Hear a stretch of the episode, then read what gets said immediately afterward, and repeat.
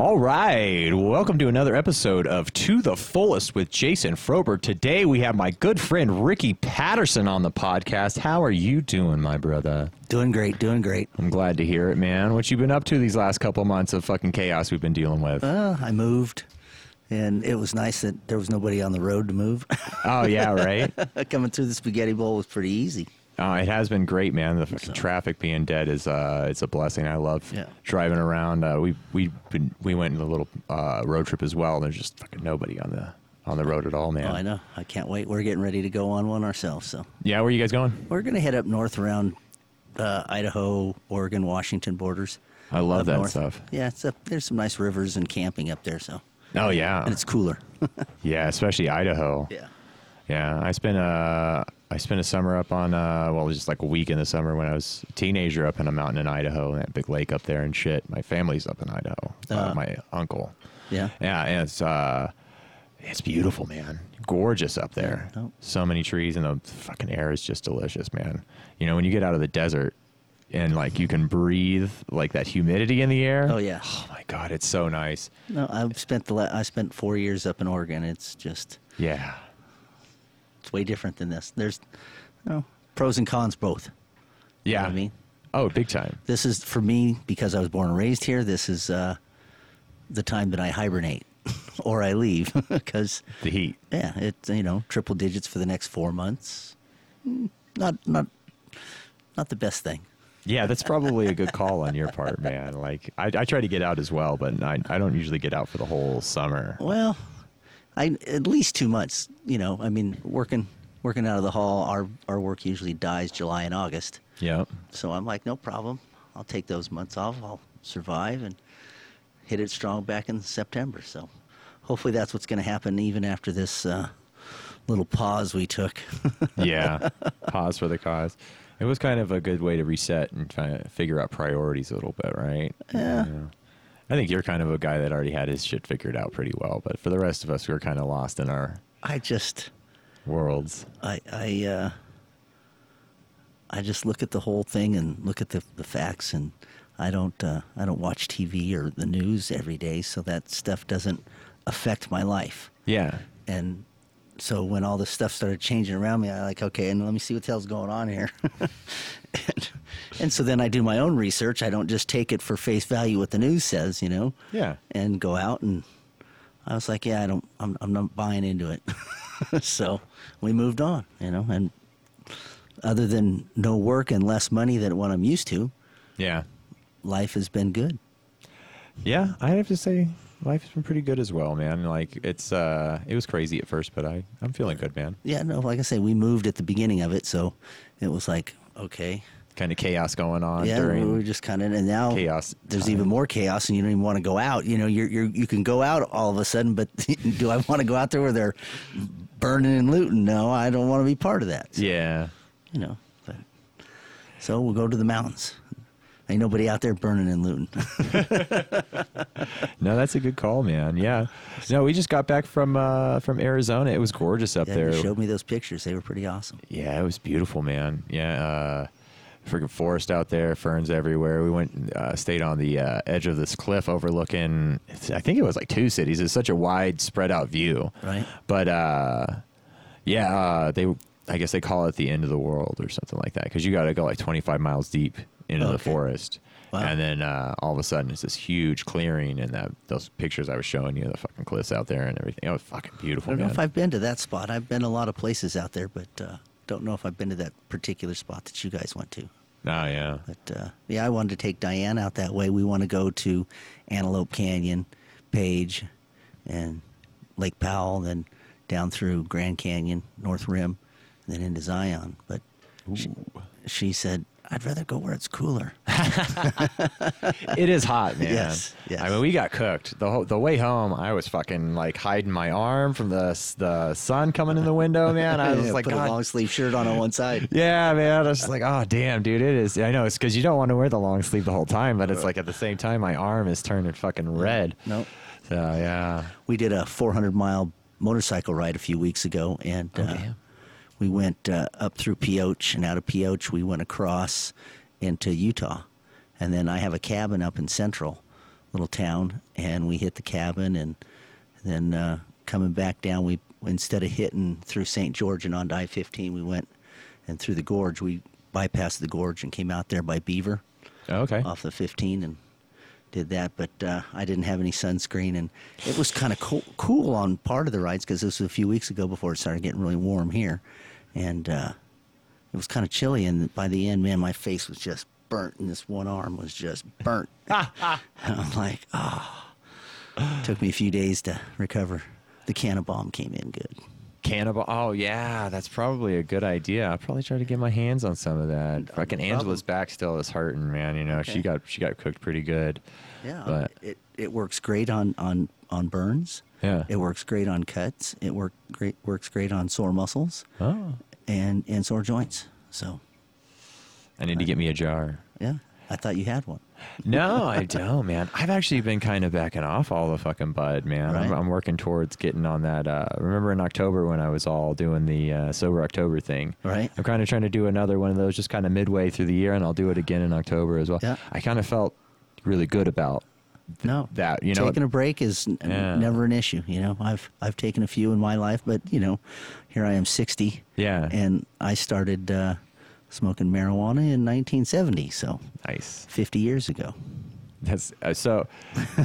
oh, what was the what was the weed like in the seventies compared to like now, man? Because I Um, remember even when I was growing up smoking weed, which was like the I guess the early two thousands. I'm a fucking kid, Right. Uh, but yeah, it was like even that was pretty shitty. But we still had, we still were getting Well, some was sh- beautiful nugs every once in a while. There were sh- it was shitty weed to the for the most part, but there were some strains that you would get every once in a while back then, and some of those you can't get now.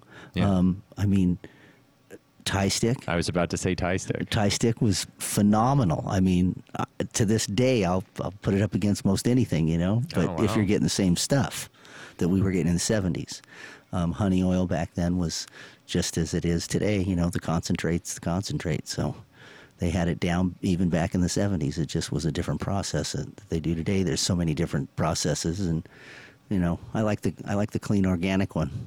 Yeah. You get the kief and press it, heat press it, and there's no solvents. You know, back then they were using butane. So Oh yeah, I've had the the butane mix that like. I won't even smoke it now. You can Yeah. tell it's like it just looks like fucking black tar, and you're well, that's like, what no, but you can refine that black into Yeah. into gold. Can you still Oh, yeah. refine it? Oh, yes, yes, If you use CO two. Yeah. Well, you can do it in all different ways Uh-huh. besides CO2. CO2 on a closed system is what most people are doing, but Yeah. That's the the big new corporations who can afford those Right. seventy, eighty thousand dollar machines to to do that. Me, I can I can make a press. Oh yeah, you do the press. Yeah, so I you do the heat smash press. it. Yeah. Okay. I, I, at about two hundred degrees, okay. and uh, the oil just drips out onto the parchment paper, and you collect it off the paper, and away you go. Nice. Yeah, that's beautiful, man. No, it's a it's a process. After after owning the farm up there in Oregon, it was learned quite a bit. you Yeah. know. When you're looking at 300 pounds and you have to process it, it's Uh, me and another person were like, ah! I've always wanted to do that, man. My brother Chad and I love like just do, doing the the, Yeah. the botany stuff in general. We grow a lot of different plants. I have a whole garden out back and everything. Yeah, and no, we're we're, we're Yeah. doing the same thing this year. You know, we're we got a couple plants going, and then we've got our garden. You know, Yeah. we've got vegetables and fruit and everything else. So it's once you've lived out in the middle of nowhere, and that's what everybody does. You learn how to do it, and it's it's a much simpler way of life. I like it. Oh, I would much rather be. This living in society isn't really for me. Yeah. you know, it was fun growing up in it, but it's it's much more peaceful. The people that you meet in the great outdoors are much more down to earth. They're not worried about you know what color their lipstick is and if their shoes look all right and you know all that kind of stuff. So it's uh, it's I, I like it. That's where I want to spend the rest of my life. Yeah. We're gonna I we're gonna it. get us a place in Oregon somewhere, and we're gonna go see, hit all 61 national parks and live in the national parks for a while.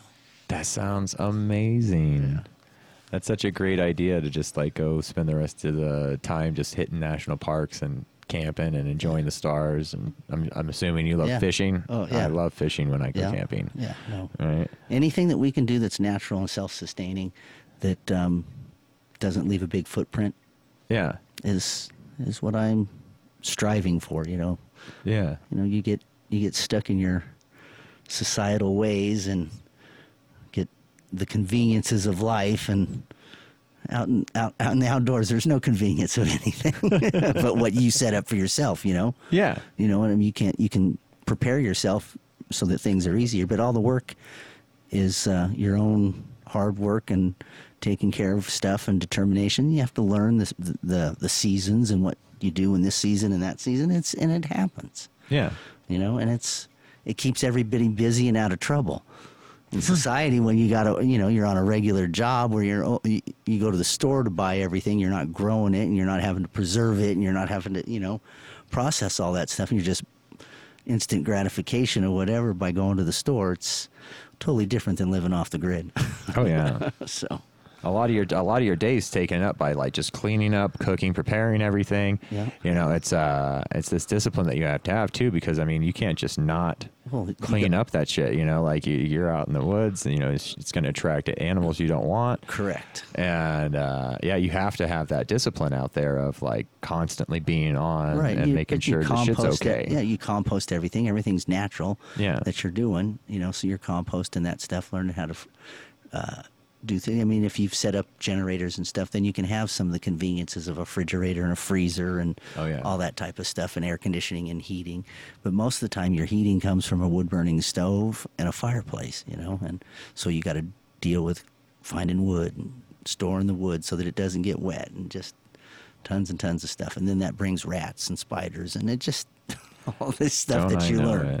you That's how we did growing up, man. We were always like, uh, even you know, you know, living in the city. It was like, fuck that. We're gonna we're gonna use this wood burning stove that we have in the house, and we would always have to just keep a huge pile of wood in the backyard. And I fucking hated going and getting the goddamn wood. Black widows crawling all over me. I'm still traumatized by that shit, man. you know, I go out and I see have to go wood, and I'm like, there's definitely fucking spiders under that log. Every time I see fucking piece of wood. Diane, I'd be like, "Uh, "Give me," so she would use gloves, you know. But, Yeah. Uh, I just, uh, I go in, I look first, you know. Okay, well, let's kill that one. No, I don't have to worry about it, but yeah, no, they're there. Oh yeah. You know, just like here in the desert, there's snakes. You know, we've And scorpions. Yeah, and we've encroached. Well, the most of the scorpions that we have here, we have natural scorpions here because I was born and raised here, so I've been here quite a while, and there was lots of scorpions when we were a kid. Yeah. But as we've encroached on it, but most of the scorpions that people are finding in their homes nowadays come in on the palm trees that they've imported from Arizona. Yeah. And the, they're the, yellow ones, right? Yeah, the, the, the tree scorpions. And Yeah. They're in everybody's houses. I, when I was living up in uh, Desert Shores, yeah. we had we'd have to use the black light and stuff at night to go around the house and find them on the outside because if not, they're in the house. Yeah. And they were under our bed. They were all kinds of places. They scare the crap out of Diane. so, It took me a good while to to uh, to really clear this this house out. oh, right? you had him here? Oh yeah, yeah. But I've, I've been here for so long, Right. and I've had uh, Bulwark, which is friggin' amazing with the Scorpions. By the way, I really love their service. Okay. but uh, they uh, they put a perimeter on the property, and then they spray the shit out of everything, and they come and they spray inside, and they they really make sure that there are. And if I see a fucking scorpion, like if I even see one, right, I just go, you're spraying my whole house again, do the perimeter again. It doesn't cost me anything extra, right? Okay. and they they get rid of that shit. They're gone. You know, the the problem I have is every once in a while, I think one of my maybe a neighbor's fucking scorpion comes over or something like that, or it comes on from the fucking road. You know, but like my property's m- murdered. Yeah. It's uh. It's a, it's, it's a little bug. It's afraid of you just as much as you are of it. So Sometimes, man, I was I'd be sitting in the garage, man, chilling out, and I'd I had a scorpion one time. Like I I was like, oh shit, there's a scorpion right there, and it fucking just locked onto me and started rushing right for my feet. Like I'm gonna get there. I was like, Jesus Christ, you bah! you know, like, No, I don't- aggressive bastard. I try not to kill things, but you know, in those instances, like when we were up in Ely, Yeah, you know, I come out, um, out our side door and there's a rattlesnake. yeah. You know, we're not, we're not going to let it go. I don't need it around the house, so you, You got to get rid of that fucking thing. yeah, you it's know, done. it But sucks killing things. I, too. I, don't it. like I- doing I, it. hate it, but you know, I don't want it killing me first for being foolish. Yeah, exactly. Like we had a couple wasps to get in our tent when we were up camping this weekend, and it was like we took the time to like kind of get some paper and get it the fuck on the get out Get of out. the tent, you know, Right, go do your thing. I don't want to fucking kill anything. I don't no. have to. I try not the to. scorpions, like I don't really need to get stung on my foot in the middle of the night. Fuck those scorpions. It won't kill you, but it'll hurt like hell, and it, it could get infected, and there's all kinds of. You should probably go to the hospital or at least have mm. some anti venom of some kind. But Yeah, there's no. I don't think there's an anti venom for scorpions. Is there not? No, No. it's not like it's not the same type not of the venom. same thing as like a black widow biting you. no, and it's not the same thing as a rattlesnake. You know. Yeah, rattlesnake, you're fucked. Well, not not necessarily. I, I mean, my my friend, uh, when we were kids, we were up in Sandstone Quarry, and he got bit by a sidewinder Okay. on, on his thumb here, and um, it was a, a, a baby. And they say the babies are more deadly because they don't know how to control how much venom they, they Yeah. release, and so they just release it all. Yeah. And so he got bit, and we went to the hospital, and uh, he sat there in the emergency room for two hours, and then they gave him the antivenom, and he got deathly sick from the de- from the antivenom. he Oh, was wow. fine Until they gave it to him. until he gave it to him, and then he was just sick for two weeks. oh. It was just nasty. He's like, "Oh, I wish I'd have never done it. I was doing good." Yeah, but how But, you long? know, how much but- longer was he gonna be doing good? I don't know. I'm not a fucking you don't- doctor. Me either. And but he sat there for over two hours and had no effects. Yeah, after the after the snake bit him, huh? Correct. That's pretty. That's pretty good to know. I'm glad. Uh, I, I like that story. and that you whole myth of, of cutting and sucking it out and That's all just that. too late. it's Yeah. it's already in your bloodstream. Yeah. Yeah. You're fucked. Yeah. Yeah. So, And you don't want to do that with cer- certain ones. They like so there's certain venoms, right, uh, that are gonna like paralyze you and and fuck with like neurovenoms. Right, you And then need to there's get- other need- venoms though that are gonna dissolve your flesh so that they can they can just suck it out of you. well, yeah, like right. the brown recluse. You don't want to yeah, don't that. be sucking that back the fuck out of you. You know, you're gonna dissolve your own tongue or some bullshit, right? Like you just gotta be careful with that kind of shit. Yeah, that's gross. You don't know what kind of poisons in your body. You know, like, Your immune system ain't gonna fight that stuff off. no, no, no, no. So Yeah, that shit's that shit's fucking scary, man. Interesting. Uh, yeah, yeah. So you liking the new system, man? I do. Got all my new fancy cameras going on. It's awesome. I'm I'm glad you invited me over to uh, sit and chat and see where it goes. Yeah, it's fun, man. I love doing this kind of stuff. Yeah, these new cameras are working out great. It's uh the AB shot fucking being identical is so much better for me. Like, Right. oh my god, it's almost like uh, a real podcast for two seconds. So it is yeah, a real podcast. I, I would know. assume. All right. All you got to do is talk into some microphones. I'm not. I'm. I'm I'm not in virtual reality that I'm aware of. At least not yet. well, I mean, that's debatable, right? I mean, have you? Uh, I've I, I've heard the uh, Matrix theory. Yeah, of the civilization. simulation? Yes, I love that. or that we're a programmed universe from. You know, I've heard all kinds of them. yeah. There's all kinds of fun ones to think about, but I mean, uh, that's that concept even has been going on uh, for what 2,500 years. Buddhism fucking calls this whole thing a, an illusion. Well, yeah. you know, they they say even before they were aware of like quantum physics and particles and shit like that, they were Right. just like, they were like, yeah, we're made up of infinite smaller fractions of particles, right? Yeah, and uh, Well, it's all light and energy. yeah, it's all just yeah. They they they were like, yeah, this isn't this is just an illusion, you know. Well, that perception. plus plus you know, so you have you know every everything's made up of light and energy, and then you have the universal consciousness. Yeah. and that's what people don't um, quest to be able to access because it is that's where we are all one. Yeah. It's from the same consciousness. That's what makes us as humans different than every other species on the planet. Is that single consciousness.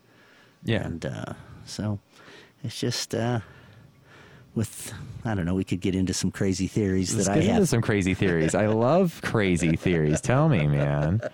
You know, uh, Buddhism says uh, that we're all um, we're all God, kind of playing a trick on himself, right? He's like, so for so many millions of years, the universe is aware that it's the universe, and it's aware that it's this uh, uh, omnipotent being. And then for millions of years, it goes, "I'm bored with this knowing thing. Let's let's go and pretend like I don't know that I'm God, and I'll be all these different people and observe consciousness, or I'll observe myself from all these different perspectives."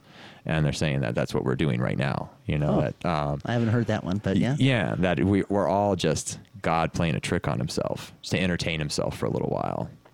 because he's yeah it's it's Well- it's just part of the illusion kind of thing. We're all playing these roles right? It's, it always seems like we're just actors on a stage playing a part that we're given.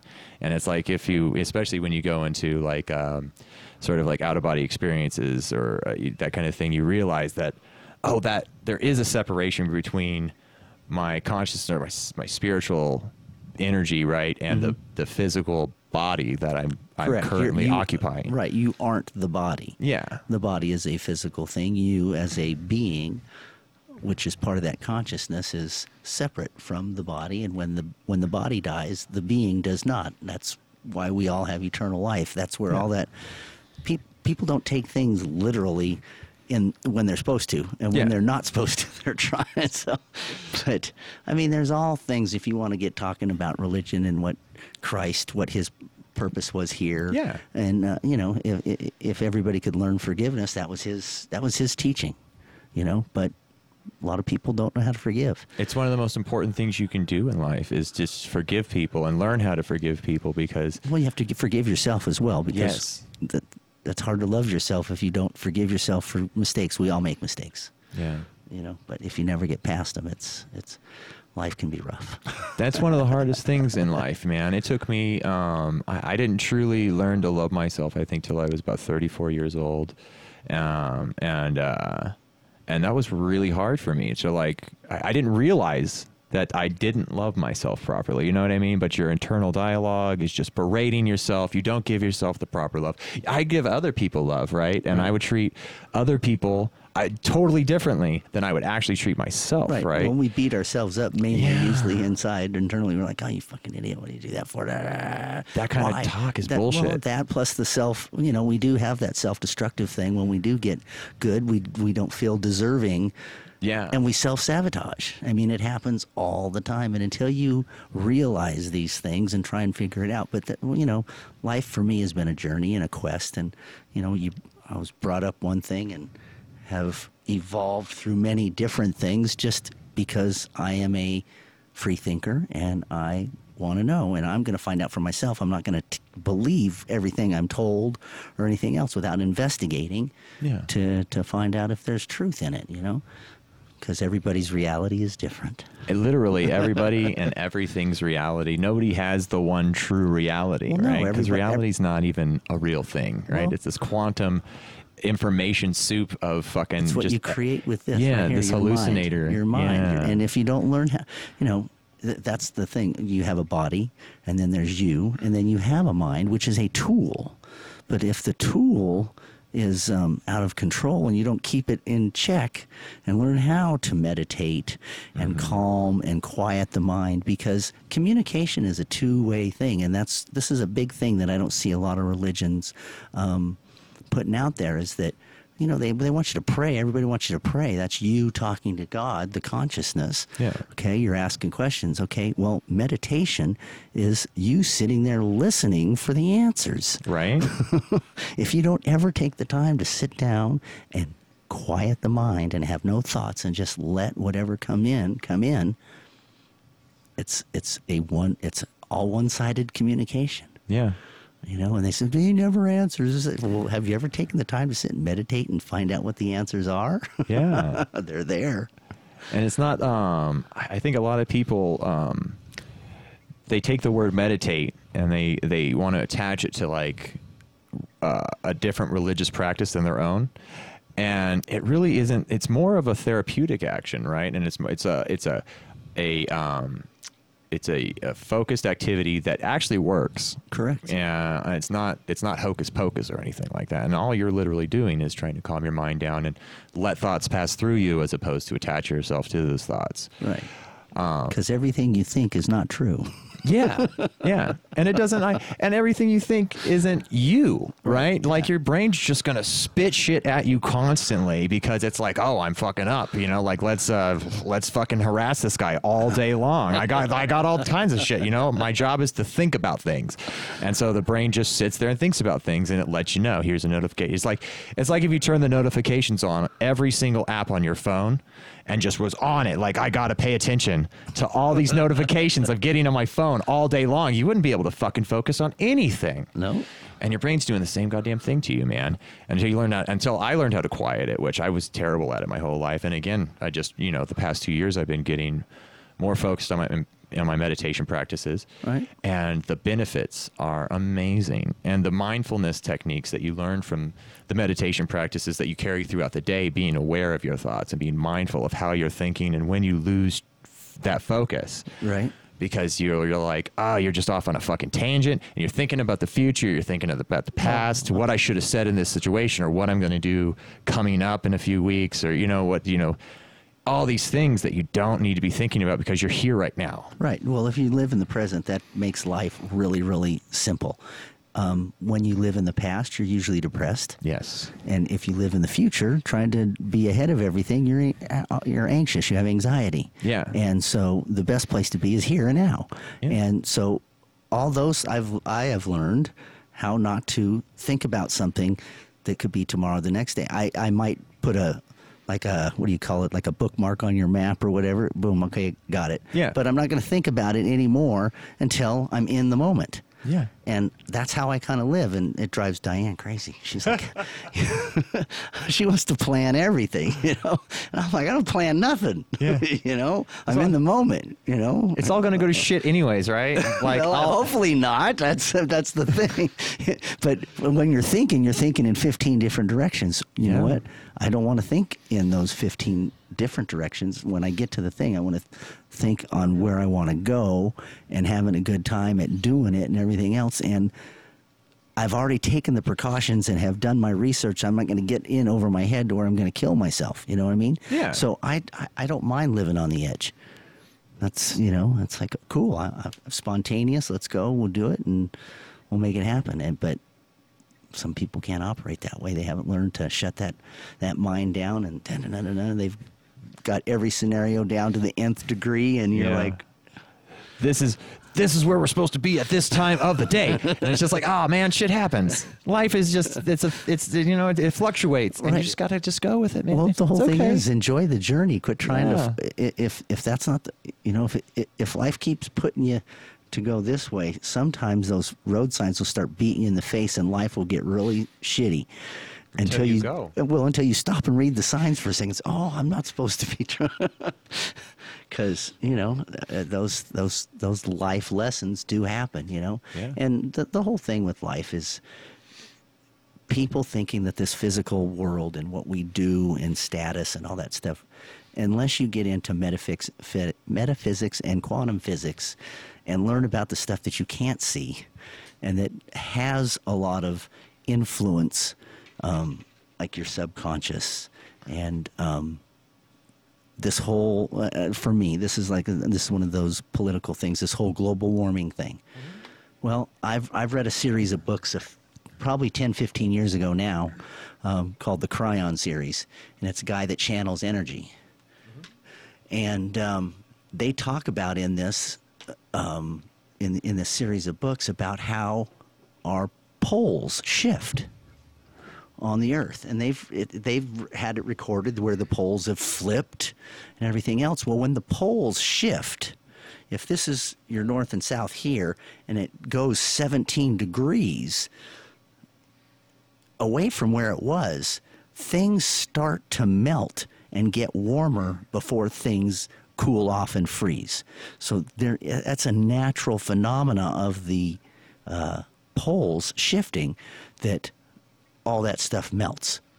Because now, where it went to, where it was hot, it's going to start getting cold there and eventually will freeze like the other poles were. And so I don't really buy into it, but there's stuff in here that you can tap into that consciousness. And the future is out there. That this thing about, about time travelers and stuff, and there's been mediums throughout history and people like Edgar Cayce and stuff like that that have been able to predict stuff and be able to warn people about things that are coming around the corner because they can look into that because they've figured out how to tap into that consciousness. And it's um, I've experienced that stuff, and it's it's kind of interesting and scary because you have to spend a lot of time to get into it to figure out what it really is. it's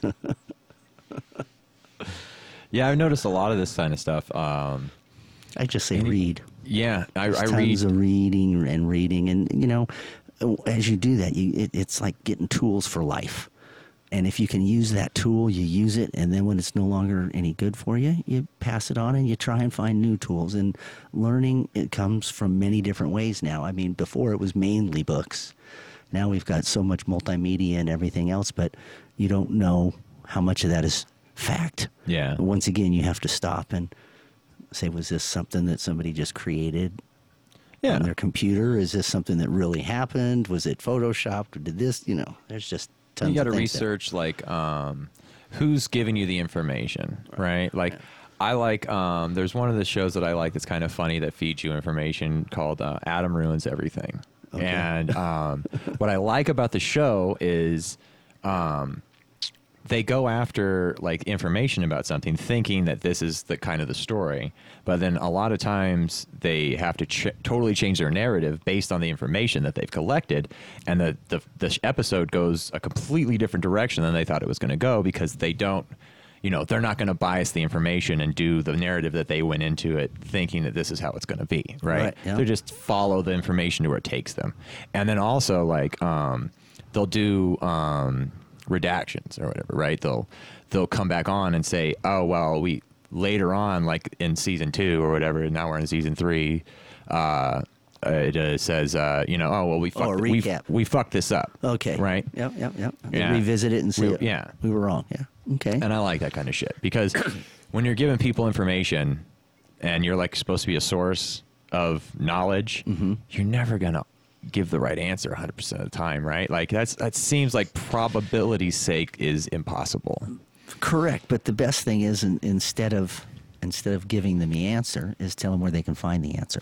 That's also a great uh, Because strategy. that way, they learn it on their own. Yeah. and people learn it and it becomes part of them if you you know having gone to college if somebody sits and regurgitates a bunch of crap to you most of the time you don't remember it no. if you study it and make it your own and you have to do it and then you get the gain from it then it is your own you know but sitting there and listening to somebody tell you something doesn't usually get it you're going to go find out either the hard way you know here Yeah. how many times you going to touch the hot iron yeah that's hot ow you know or okay i got that lesson moving on Yeah. Sometimes it takes more than once. yeah So, and I, uh, yeah, I like to um, bring it back. I'm doing the um, the whole eightfold path uh, journey right now, and it's like you can read these chapters of each path, the eightfold path, and uh, it'll, you know, you absorb the knowledge, but until you until you spend your day by day kind of really trying to focus and apply everything you do and say through that that scale of the eightfold path right. um, you're not really practicing it. Being aware of it and actually putting it into practical Practice. use. Yeah Right. and practicing it are two completely different things you know and, and well, you have to have the first one though before you can put it in Yeah, practical yeah. so. The And- awareness is always first. Yeah. But awareness isn't um the end step right? You have to that's that's what i was getting at is you have to you, you, you can you can obtain the knowledge but until you put it into practice it's useless to you right? Well, I, Yeah. I mean, I learned, uh, I, I learned at one point in my my life that there are only three barriers to f- studying anything, okay and that's an undefined word or a mis uh, a misdefinition of a word, too steep a gradient, or absence of mass. Those three things are what create you to learn. You either read it. You can read all you want about building a car motor, but if you've never had a motor or saw one, all that knowledge means nothing yeah because you don't even- you don't even know what a motor looks like. You just read about it. So if you don't have mass to go with that knowledge, that's a big, huge learning block. yeah You know, if you have misunderstood words where you didn't understand it, your attention is stuck on that, and you'll never understand anything forward from that because you are not fully trying to grasp it because your your subconscious is stuck where you didn't understand something. What the hell was that? Uh, uh, one of my favorite things about our phones is you, You can, can just, look- you can look at any time dude. I'll be, if i get a new word i'm like oh new word! And i gotta like pull up on my phone and i'm all stoked. I get to fucking learn a new word today you know? All right. Well, the, the, the thing is, is, and and they don't teach us that when we're young. They should, but uh, when you get into into what they call word chains, where you go to look up a word. Now you've looked the definition of a word, and now you got five new words in the definition of the word you just looked up. Okay. yep, that's exactly it right and there. so right? you know, but the whole thing is, is that once you've gone through that, and I did that, I, I, just, at one point in my life, I was a Scientologist, and that's part of how they teach you to train. I didn't know that. Oh, yeah, Oh, yeah. I want to talk about that, son. Okay, no problem. I, here, I'll, I'll, I'll run through just the thing. I was raised a Mormon. Um, I- I didn't buy into that, and then uh, I became a Scientologist. And after a while, I was like, "Yeah, this can't be what it what they're saying it is." yeah, yeah, obviously. okay, and then I was nothing, and then I studied all the Eastern philosophies for a while: the Buz- Buddhism, Hinduism, Taoism. Taoism. All I checked it all out. Um, the closest thing I found was Buddhism. Yeah. But there, I still had issues with some of that stuff, and then But that's why um, there's so many different schools of Buddhism too, right? Correct, Because yep. a lot of people feel that way, where they're Well- like, "Oh, well, I, I like this, but it's like, but this would feel better for me." And, I, and what's cool about Budd- Buddhism is just like, yeah, whatever, yeah, no, dude. If that's what makes you feel good, you know, like it's your journey. Right. I went to I went to Cambodia and I went to Angkor Wat. Yeah. And the Buddhists kind of hang out in that temple. And so as you're going through there, they'll sit and have conversations with you, and they speak good English, and you know they're looking. I, I wouldn't say a handout, but that you know that they're they're having knowledgeable conversations and stuff with people that come through the temple and all that stuff. That's how they survive. So you know, you give them some money, and your money is way more than their money over there in Cambodia. You know, You're talking about a third world country, and it's just an interesting thing. Thailand, same way, lots of Buddhists, and uh, it's it's. I think it's a more happy energy environment. Yeah, you know, you You don't know? have um, you don't have that figurehead looking down on you, watching your every Well, fucking move kind See, I of never, attitude. I never, I, I- knew enough Catholics that I never got into that whole guilt thing. Yeah. You know, but but in '95 I went to Europe, and I had just graduated um, college because I didn't go to college till I was 30. fucking a. I started college when I was 30, and I graduated when I was 35. And um, but I went, I went over to Europe, and I went to all of the major museums and stuff like that that I had studied in college, you know, and saw all that great art and stuff. And what I noticed in all the theme of every one of those major museums was the Jesus theme.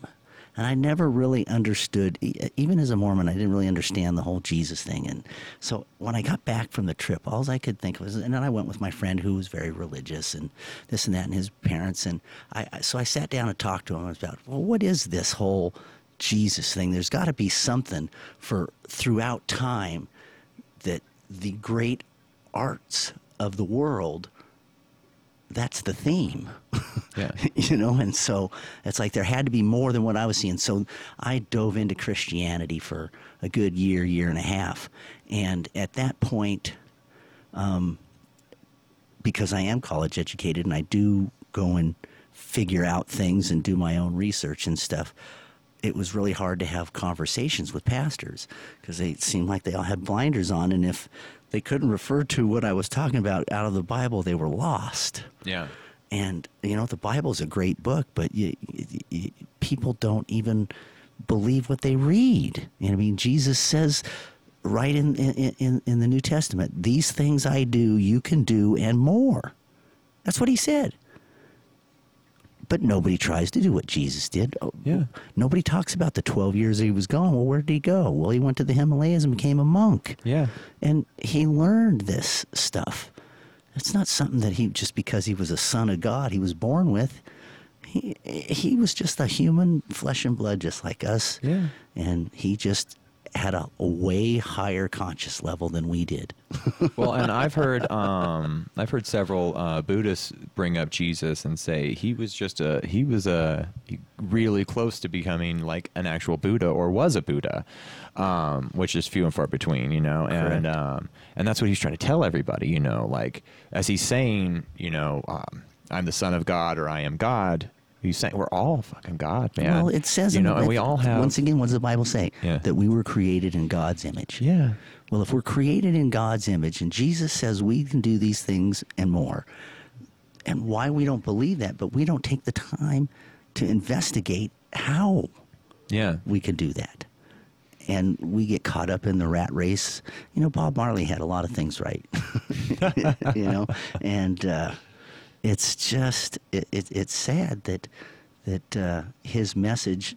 That's uh, one of the things that they should be playing in these rough times right now. Is there's a few people that had a good message Yeah. back then, and it's still reflecting and echoing today that, that they could do. But yeah, no, it's uh, life is a journey. You try and figure it out, and you go through and grab all these different tools. And if it doesn't work for you, you move on. And if it does, you, you keep it. And that's what I try and tell people. They try about you know rehab. If I'm addicted to this or I'm addicted to that, you know what do you do? But the whole thing is, is life is a journey. Go through it. When it when life starts to suck, what you're doing isn't working. It's time to change something.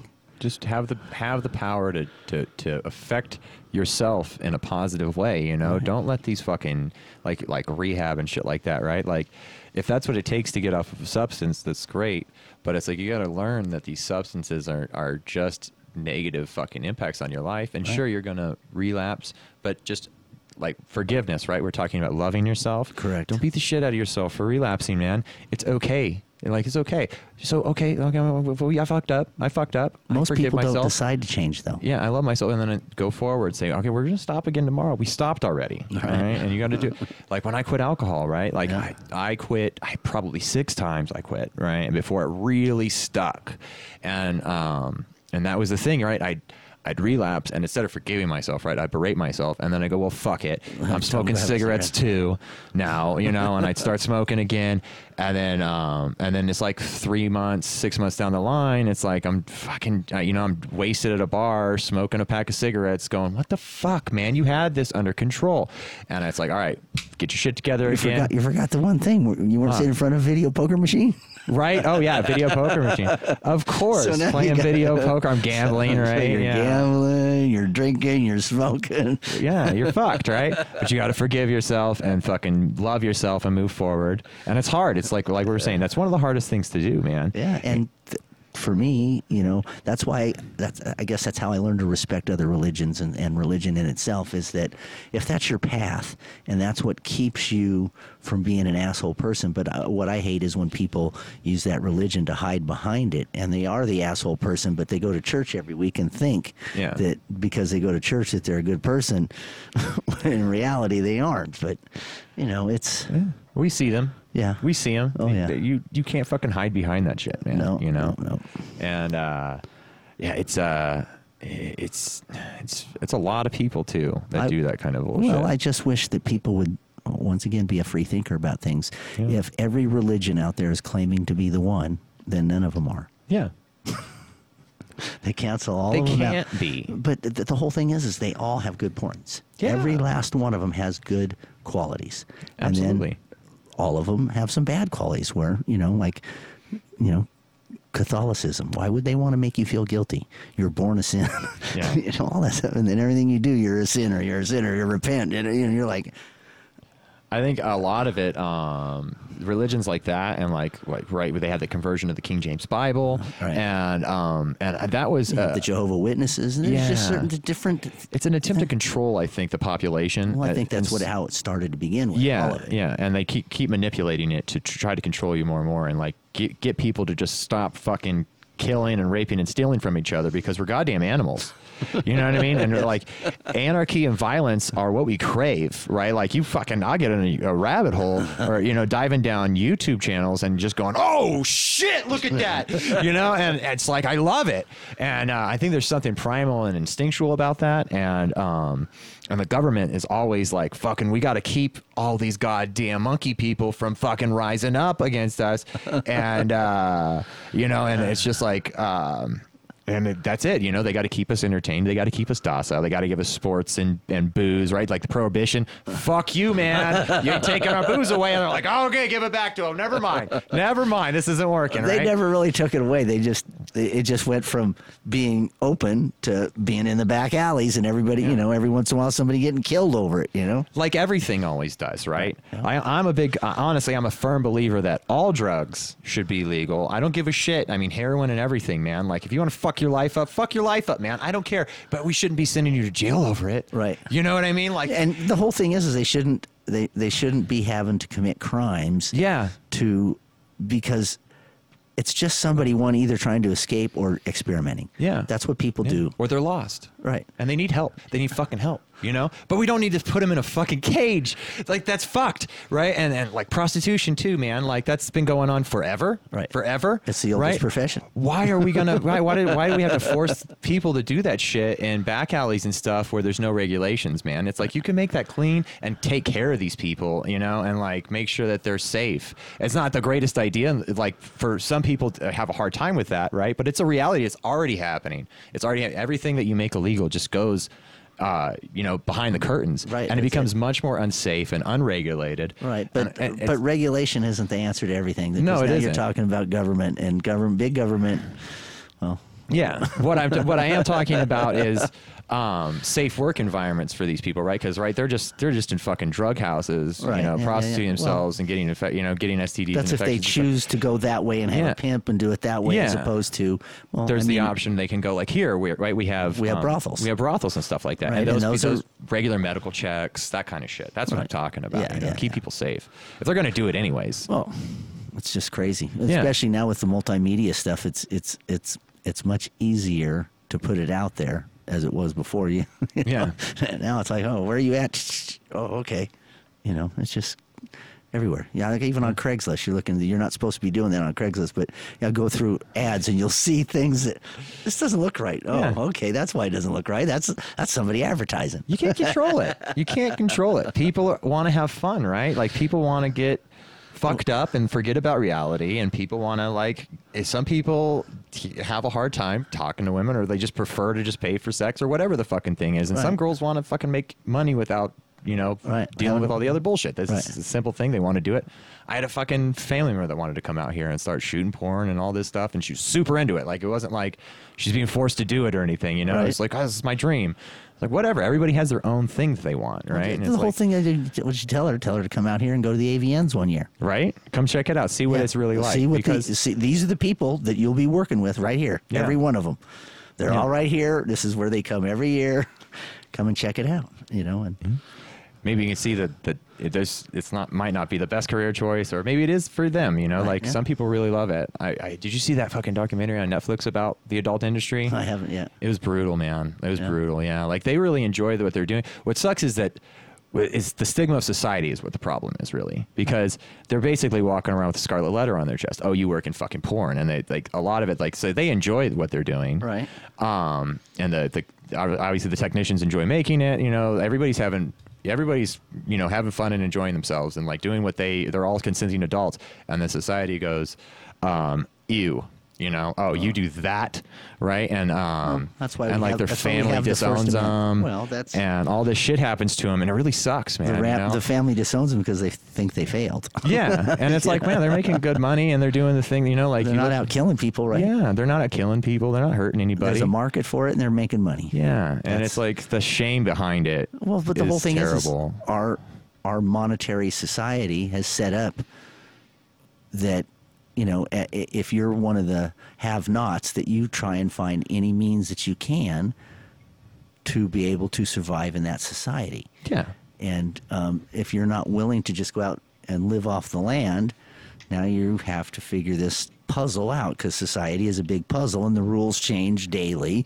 And besides the rules changing, you have just have different people's attitudes and everything else to come into play. And at any given moment, shit can go south. yeah, just like it has right now, right? Like we're in one of those points. yeah, it's just like But it's great because you know it's we know it comes after a fucking big uh, spike downward, right? Is uh, shoot a big shoot up, man. That's how it goes, and then it'll go down again and come back up again. But we're going to be coming back up here pretty soon. Oh. I mean, it's inevitable. I mean, it might, maybe it's not sooner than later, but it's it has to happen at some point or another. You know, well, shit's yeah, going to noth- pop. Nothing stays the same. No, that's life. As George Harrison said, all things must pass. That's right. That's right.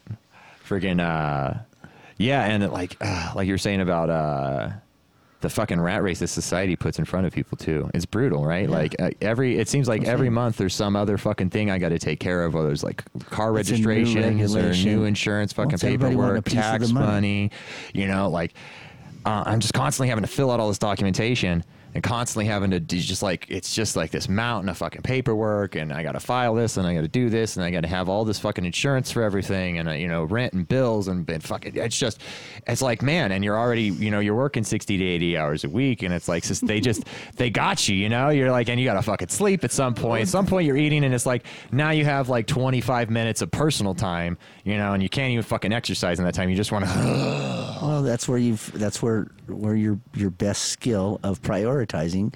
If you don't have a good skill of prioritizing, Yeah. then your life can get out of control. it does But uh, you It know, does. to me, a lot of that stuff doesn't matter, and it drives Diane crazy. And I, I, I here's what I say: I look, I go, we're an animal on this planet, just like every other animal. The only difference is our consciousness. Yeah. Why is it we're the only animal on this fucking planet that uses a clock? yeah What the fuck do we need a clock for? To keep track of everything The fuck that. We want to put everything in a nice, neat little box. We want to break it down to as many finite sections as we fucking can so we can analyze it, Now, right? Now, have you seen that comedian that does the, the difference between the man's brain and the woman's brain? And men's brains are all compartmentalized and they Yeah. don't touch. And when you want to talk about that, that's what the box they pull it out, and that's the only thing you talk about. Yeah. and then the women's brain is like a ball of a ball of wire, and Yeah. it goes zzz, zzz, and everything's connected, and it's, Yeah. it's it's on there. You can uh, just just Google it. It's hilarious. But that's that's because guys are different. They're wired different than, Yeah. than girls, and it's it's we have a different thought pattern. They speak more than we do. She asks me all the time when I call her, "You didn't ask that question? You didn't?" No. Well, what do I need to know that for? It's got no relevance to what the hell I'm going to do. Yeah, they're more empathetic and usually calmer, right? Yeah, like yeah. it's it's part of the spice of life, you know. It's like if if it was just dudes, right? Like Oh, if it was all like-minded people in the world, what a boring fucking existence that would be. And it's like literally every uh, like fifty percent of people are this way and fifty percent of people are that way, right? Or well, I mean it's twenty twenty, right? So I don't want to do the the binary sexuality Right, thing, right, right. but but you know like uh right like just genetics, right? You're gonna have boys and girls at, at birth and. uh uh, that that whole fucking brain chemistry is completely unique to each individual, and it just makes life so interesting, man. Well, the whole thing, and a lot of people, I mean, they know it now, but you know, when I was growing up, they didn't know that children learn most of everything they're going to learn between the ages of three and seven. yeah, They've formulated most everything just by observing, and what you show them, and during those ages, as the adults, is what they learn. yeah. That's also where a lot of their um, their problems, their complexes, all their issues and emotional things that they have to figure out and deal with the rest of their life. That I, I believe it's one through five actually for that kind of shit, right? Right. The traumatization. Well, it even goes if they get a before that, brother or sister, right? Yeah, yeah, that Well- kind of stuff. All of a sudden, it, it, it fucking balances out their their emotional state differently. They handle everything through life as a different But their person. emo- their emotional state here. I mean, this is I, I don't know if this is something that's out there or something I just thought of or what. But for me, when two people have a baby and at conception, what the emotional state of those two people at that time, if they were really loving each other, or if they're if it's just uh, a one night thing and they don't ever want to see each other, all those type of things, that's connected to the DNA Yeah. at the time of conception, and that comes into play and with the child and how how it learns after it's born. Yeah, and so I, I, people just don't think that that their environment has that much control, but it does. yeah. It, it really does.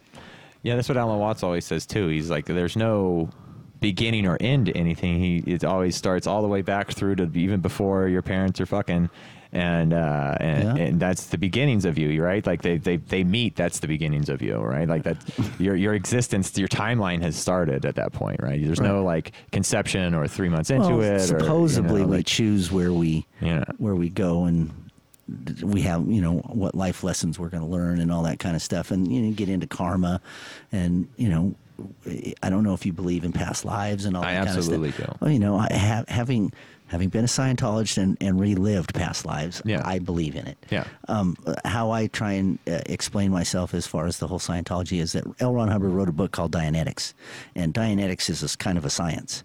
And that stuff is actually good stuff. The Church of Scientology, which was created, was created because he didn't want to have to pay taxes and all this other kind of stuff. And so he used that and made that into it. And they fought for years and years and years before they got yeah. Looked at as a religious sect so that he didn't have to pay. Well, they had to sue everybody, right? So they had all their members and anybody that would do it sue literally every person at the IRS, so like dozens, if not hundreds oh of no, times. no, they tied up the whole Yeah. court. I don't know The if you saw the. System. did you Yeah, watch I the documentary? yeah. so, It was beautiful. It's genius, right? Yes, like, yeah. I mean, they had no choice. Right. They're just like, we're fucked, man. I mean, we can't deal with all this paperwork. Just give it to them. And it's like, oh, you can't give it. And they had to, right? They tied the whole system up. There's got to, yeah. And I don't know, man. There- Yeah, There's no. no regulation in, in place to prevent that kind of um, abuse of the system. Correct. Well, you know, they set up the system. If if you leave a back door, somebody's going to find it. That's what we do as humans. We just we, we're gonna sit there and pick everything apart for hours and hours and hours. Like, oh, I found a little glitch right here, and they just take advantage of it as much as possible. That's why our laws are so complicated, right? Like it started out with like, let's just say the Ten Commandments, right? Like don't, don't kill, don't rape your fucking sister, don't you know steal from your neighbor, right? And then it just turned into all these stipulations as everybody fucked it up for everybody else, and it's like individual cases become individual laws, and now you just have a law book on like food that's this big, and you're just like, oh my god, this many ridiculous things happened with restaurants to make this many specific laws, and it's like, well, I mean, we didn't just think of them; they happened, and then we go, oh fuck, write another one down. Well, it's it's because what you know, one person ruins it for the rest. Yeah. You know, so Everybody poking at the system, trying to figure it out, man. Yeah, it's ridiculous. So how'd you get? So how'd you get out of Scientology? How was that process? And did they like? Well, did I- they come after you? Oh yeah, they because I had signed a contract to be on staff. Yeah. You know, first I went. How I got involved with it was when I was 19, 19 years old. I was completely strung out on drugs. Okay. And by the time I was nineteen, I was unemployed. I uh, I owed a lot of money to people, drug dealers, and just stupid crap, and would wake up in the morning and cry because I knew I was going to go out and commit some stupid crime, and I didn't want to be that way. That wasn't how I was raised, and didn't want to be that way. So. I got out of uh, a friend of mine had went to a drug rehab in, in Missouri, St. Louis, Missouri, and it was called Narconon. And I'm like, okay, he'd been there four or five months, and I'm like, Mark, I need to, I need to get out of here. I need to get cleaned up. And uh, you know, back then we were eating pharmaceuticals like crazy. Back then, it, it there was like no epidemic of them. You know, Yeah. like like with OxyContin and stuff. All that now they were out there, but you know, it wasn't as as widespread. You know, you'd get Reds and Tuinals and Seconals and all that shit and Quaaludes. Quaaludes that was that was the worst drug that ever went away. That was a great drug. I was trying to find some in in, uh, in Mexico when I was down there, man. Man, that, that, this just doesn't exist, right? No, like they can, you, they can, you get you can get anything down there, but they couldn't get uh, can't- methaqualone. No, you cannot. But anyway, so I I went through this rehab program called Narconon in St. Louis, Missouri. Yeah. and um, the drug rehab program was attached to the church. They didn't say anything about the church while you're going through the program. It's just the the, the, way, and the way was very um, enlightening for me in life. I had a lot of uh, self realizations about self love. That's when I first learned to, to to be able to love myself and forgive myself. Yeah. you know, so uh, as I had mentioned earlier, you find the tools within these religions that, that work for you and you hold on to them until they don't work for you. And I've been through a bunch of religions and I use a bunch of different tools from all of them in my daily life.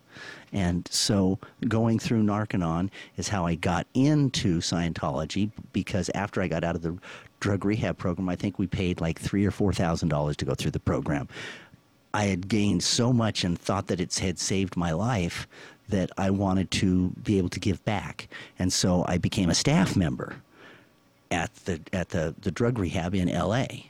And it's part of the church. And then I be, went uh, a- after that first stint. Um, you know, they gave me a bunch of training. I didn't get a lot of auditing, and that's what you really get into Scientology for is the auditing and it, it stuff. And it, we it, we'd be here for hours if you want to get into that stuff. But we won't go that far. But I got into it, and then I was on staff, and then it just because the training they gave me as the ethics officer, as the ethics officer, you have to uphold the standard of ethics. You know, there, there's a difference between ethics and morals.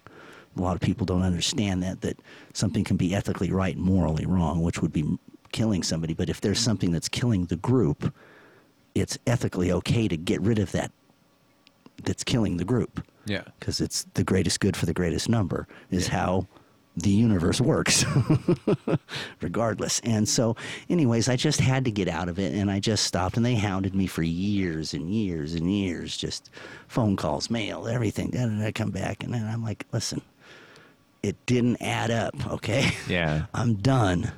Just leave me alone. And it, you know, it was harassing for a while, but you know, th- there was some good stuff in it and there was some bad stuff in it. And then after, you know, I saw the same documentary that you did, and uh, that shit's just crazy. And there's- I mean, some of that stuff, but those those training routines that they talk about in there, which makes you have confront and learn what um, what uh, intention is. You learn what to intend something Yeah. to happen, you can. Yeah. But you have to know what intention is and how to put it there. And those are just laws of the universe. And that's just stuff that you learn. And it's a tool. And I carry it with me still today on things. And just like in Christianity, that I learned a few things by reading the Bible so much, you know, you just get this stuff and you keep it and it and it works for you. And if it works for you, that's why I say if it wor- if it's working for a person and they're a good person and they're not out to harm anybody, Yeah. use that tool. But don't try and make me use your tools. I got my own. Fuck today.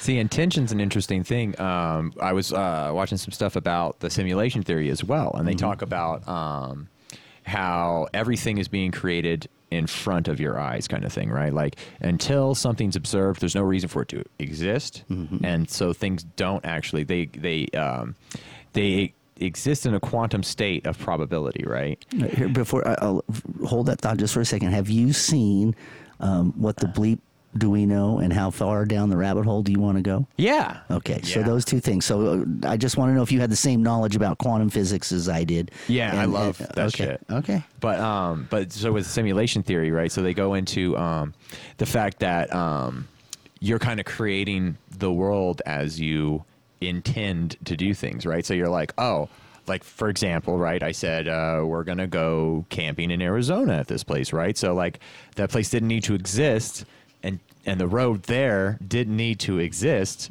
uh, you know, until I intended on going that direction, and then my intentions created this, made the simulation create the path for me, and it's like, okay, yeah, we'll we'll, we'll put the processing power into making sure that this fucking pops up in front of Jason, and like so with intention the other direction, right? If you intend to like. Um, say what you're you're talking about like get a new new job or new new like Well, uh, step up in life right you put intention out into the world Well, that plus the fact if you intend somebody to do something, you can you can physically control them with that intention without Okay. even touching them. Yeah. and it, it's it's just techniques that you learn. It's it's really cool um, to have that stuff. But um, what people don't understand is that everything in that you look around and you see starts with a thought. Everything in existence starts with a thought. Yeah. If you don't think it, it does not exist. If somebody thinks it, it eventually will exist because it's been put out there. And thought waves are the same things as sound waves and uh, any type of wave, electronic wave, it, it's all the same and it finds its spot and it goes out until it hits something and it comes back. Everything has cause and effect. Everything is part of that big, huge quantum universe. Yeah. And, you know, it's uh, metaphysics, the part that you don't see, is very, very interesting as well. You know, that's where you get your out of body experiences. You know, that is definitely the first time it happened to me was very trippy going, whoa, why am I up here looking down and checking all the, wow, this is wild. Yeah. you know, and you're like, I'm, I'm separate from my body. What is this? You know, you're like, I don't see me. I'm down there. You know, and it's just kind of this dialogue that goes on the first time. Yeah. You know and then you never know and then you talk about you know we get into the whole thing about your third eye and and and uh, how that opens and how things in there but your whole that's the whole not seeing thing and the thoughts. Everything relates to a thought. Yeah.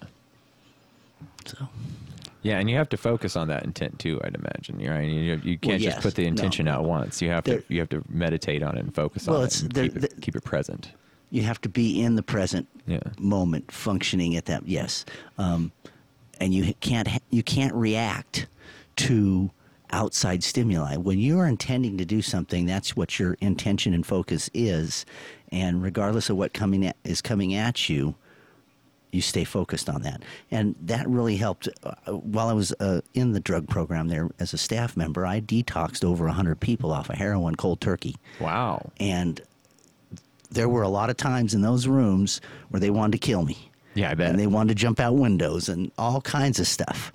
And with your intention of helping that person to get through what they're going through, because they're in pain, they're in physical pain and they want to do anything. They'll lie to you, steal, cheat, beat you up, whatever it is that they got to do. But if you're focused and your intent is to do that, that's what's going to happen. And until you've gone through that process and seen how it, you know, you get, it takes training to get up to it. It's not something that just somebody gets, but that's when you're a staff member, you learn, they teach you a lot of different stuff. And that was one of the tools that this was quite interesting. That's awesome. so.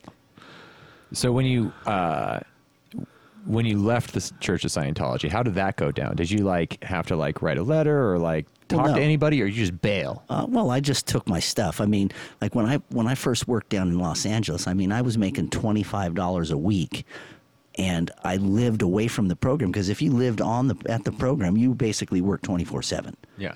Because there was people there living there that are there. You're there to help, and as the ethics officer, that's what I went. Uh, that's what they trained me as.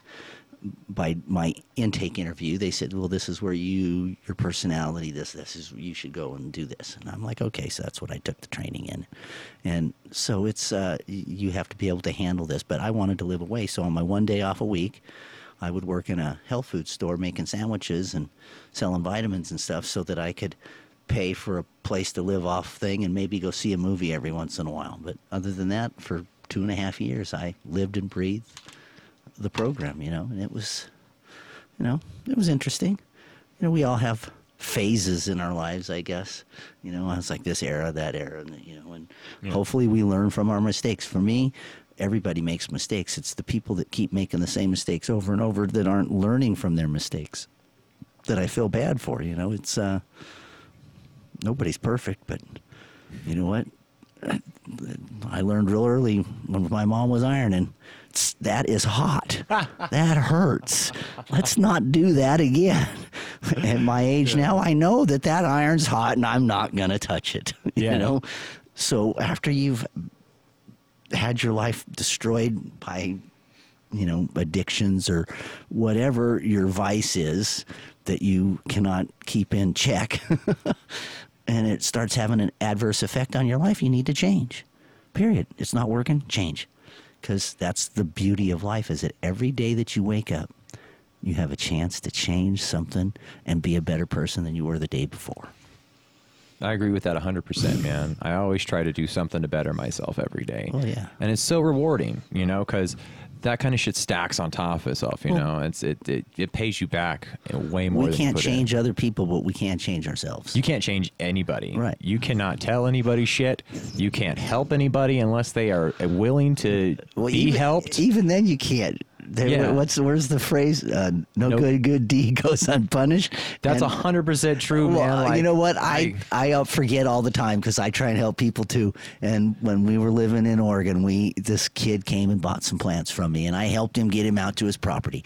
And then come come the beginning of October, his stuff wasn't ready, and where he was living at five thousand feet was already snowing and freezing. He called me crying and this and that and I said okay I'll come get you and get all your plants I've never just met this kid Yeah. seemed like a good kid get him to the house and he turned into like Jekyll and Hyde you know right. and I'm like holy shit I bring you here I help you out I let you finish your stuff and then you treat me and my and, and my fiance this way this is just ridiculous yeah. You know and I'm like well okay no good deed goes unpunished it's people who can't take care of themselves, right? And Yeah. it's it's um I try to teach people this all the fucking time. A, you can't help anybody out if you can't even take care of your fucking self, right? Right. And uh, some people overextend themselves. They'll like they'll like neglect their own person to help uh, all these other fucking people out, you know, and it's like your fucking house is on fire, man. Like take care of you Right. first and foremost, and then um, he who lives in a glass house should not throw rocks yeah, and uh, and and like with people that that's not a priority for, right? Or like their priorities are on something else, like drugs, for instance, right? Uh, their addictions. Uh, they they just neglect the rest of the things in their fucking lives, including the people around them that are trying to help them, right? And they if if I if you can't fucking take care of yourself, I can't even begin to fucking help you. Right. No. You know, like that's not even like I can, and and even now, like in life, because I I grew up just such a dumbass, and uh, it's like you know, That's I, hard to believe. Yeah. I, I know, Jason. uh, and uh, I was always trying to help motherfuckers out, you know, and like I, I always giving somebody a place to stay or a cross, couch to crash on, and every fucking time they'd steal from me, they wouldn't fucking pay their their rent or their bills, you know, and know. they'd break all my shit, and you know, and it's just like. It it, uh, it always fucking came to a bad end, and it's like, well, stop helping these people that can't even fucking take care of themselves. Right. You know, No. they're it's the they're fucking they're just a mess. You know, like you're bringing a mess unless you're willing to Well, deal with that you're- mess. You're enabling them. Yeah, you're enabling them to keep being a piece of shit. They need life to kick the fuck out of them for a little while. That's what's happening, right? And like, let it happen. They'll get their shit together, or they won't. But it's not your fucking problem, Right. You know. But if someone else who you know has their shit together a little bit, you know, you can help those people maybe a little. But you always got to keep your fucking distance, man. You got to go. Well- ah, I can maybe I'll give you some money, and I don't expect that fucking money back. If you give it to me, then that's great, and I'll respect you a little more. Right. But you know, like, but that's all I can do. You know, just a little bit. Like you can't fucking stay at my house. No. you know what I mean? Like that's never gonna happen again. Like I vowed, like no more, no more fucking roommates. No, I don't give a fuck how, how hard times are for you. You're not staying at my fucking house. You know what I mean? If Right. you're in town for a fucking week, on vacation, going to see the casino, stay at my fucking house. That's what I got a spare bedroom for. But fuck you if you're on hard. You ain't stay because one week turns into three weeks, turns into three months, and you still ain't got no job. Right. Well, the, the worst thing at all that is then you lose your friend. Yeah, and you lose your friend. Right. Well, the the thing was, was life was already taking him away, and you're like trying to hang on to your, and it's like, no, he fucked up, he's gone, man. Like, just let him go. You know, Right. sometimes that's what you got to do, and it's it's what's best for them. Oh, and, Oh, yeah. And sometimes enabling your friend just makes their fucking problem way worse. Oh, I know. Yeah. I, you know, I, I had a lot of guilt when I was young because I was such a bad kid. I really was. I mean, Yeah. I was into stealing and robbing and w- anything that I could do. I was into drugs, just stupid stuff. And then I had a friend that uh, I, I think at, I don't know. Oh, actually, it was I, I grad night for Disneyland. You know, they do the big thing down at Disneyland for gra- the seniors graduating and stuff. And um, my mom at the last minute found out that uh, I wasn't going on the bus Oh no. and that me and Steve were going in my truck, and uh, she, my mom, knowing my mom, I knew how serious she was. Says, "You go, all your shit will be in the front yard when you get home, and you ain't getting in the house." And I'm like, mm, "Well, so what did I think?" I said, "So all the because I had a job, and." Um, I'm like, okay, so all the money that I had that I was going to use on the trip, I got to go get an apartment now. So I went and got an apartment, moved all my shit, it's all in one day, and then I'm thinking, well, now I got no money to go on the trip. so I, I showed Steve how to heist a purse at, in between slots. Oh, you piece of shit. I know I was. I, I, I, I, I it's like I said it at the beginning of the conversation. no, I and uh, I, I stole a purse and I got enough money that I we could go on this trip. Yeah. And uh, the, the whole thing is, is, at that age, I had no idea about karma and all that stuff. We get Yeah. down. What happens? We get down there and buy some weed. And we get caught in friggin' parking lot of Disneyland, fucking rolling weed, and they kick us out. Now you can't even go to grad night because you got busted in the car parking lot. And they called my mom, who I just told, "Fuck you, I'm moving out." you know, I'm, s- it was just a big chaotic mess. But then the whole thing is, so we go and get a hotel room, and I'm sitting at the hotel room, and I'm like, I didn't fucking. st- Fucking get an apartment, move out, steal a purse, drive all the way here to get caught, to get kicked out, and told that I'm not going. That ain't happening. So I was like, "How are we gonna get in?" And uh, I go, I know. The Disneyland Hotel's got the monorail. That way we don't have to go in the front door where security is. And so we're going to go to the hotel. We're going to get in there and we're going to get into Disneyland on the monorail from the hotel. Takes us in, drops us in. Now, once we're in, you know, there's nothing but 50,000 friggin' high school students. They're going to pick us out. Yeah. And we went. oh, so success. yes. I love the success. That's great. Happy but, you ending. Know, well, it was, but you know, it's those things you look back on. But anyways, from that experience, my friend who who went with me uh, had tried to do a few things and got caught and ended up in prison. and so for a while there, I felt like, man, I can't, you know, I finally figured out. No, this ain't, you know, it- it- actually, when I went through Narconon and stuff, I learned at that point I never steal. Uh, Yeah. You know, it's just, it, if it ain't mine, It's not mine. yours. you know, I'd, I'm, if they ain't going to loan it to me, I ain't stealing it. You know, You I'll don't need do this it. shit anyways. You don't need any of this shit, right? like you no. got food, water, and shelter. You have more than like half the fucking world at this point. You're Exactly. doing great, Right. And it's like uh, People get caught up in all these material things, it's you know. all no, it's all an illusion, man. You know, and you come up in this fucking society of consumerism, and they're just like, buy, buy, buy. You got to have the newest shit. Even like our fucking cell phones, right? They like break themselves, so you have to buy one every two fucking years, right? It's it's a joke. Like it's it's what our whole economy is based Well, on. every every product. I mean, it's like uh, with with any product, they sell you the bare minimum, and then all the aftermarket stuff that makes it your own oh yeah. uh, is what costs the money. you know, this the initial down payment is this. So you so right now we just found a new thing we want to do is we want to do those side by sides razors and Can-Ams Okay. out in the desert. Oh my God, we're talking. You want to talk about having a good time? Yeah. Oh, a blast. You should fucking invite me to go do that because that sounds like fun. Okay, do you know Jamie? Jamie Patillo? I don't know. Maybe I got to see faces. I'm terrible with fucking names, Okay. man. Well, anyways, he's opening a company, and um, they take you out on tours Okay. from his house. He lives right at the corner of Avery and Blue Diamond Road. Okay. That's where that log cabin is. If like if you're going to Pahrump, if you look on your right, after, right after you pass the gas station there on Blue Diamond, Yeah. he lives right there in that log cabin. Oh, so but it's Jamie's business. Yeah. See, so He's is- got five of these things, Yeah. and, and he takes you out on tours, and he'll let you drive them, or you can just ride along, however you want to do it.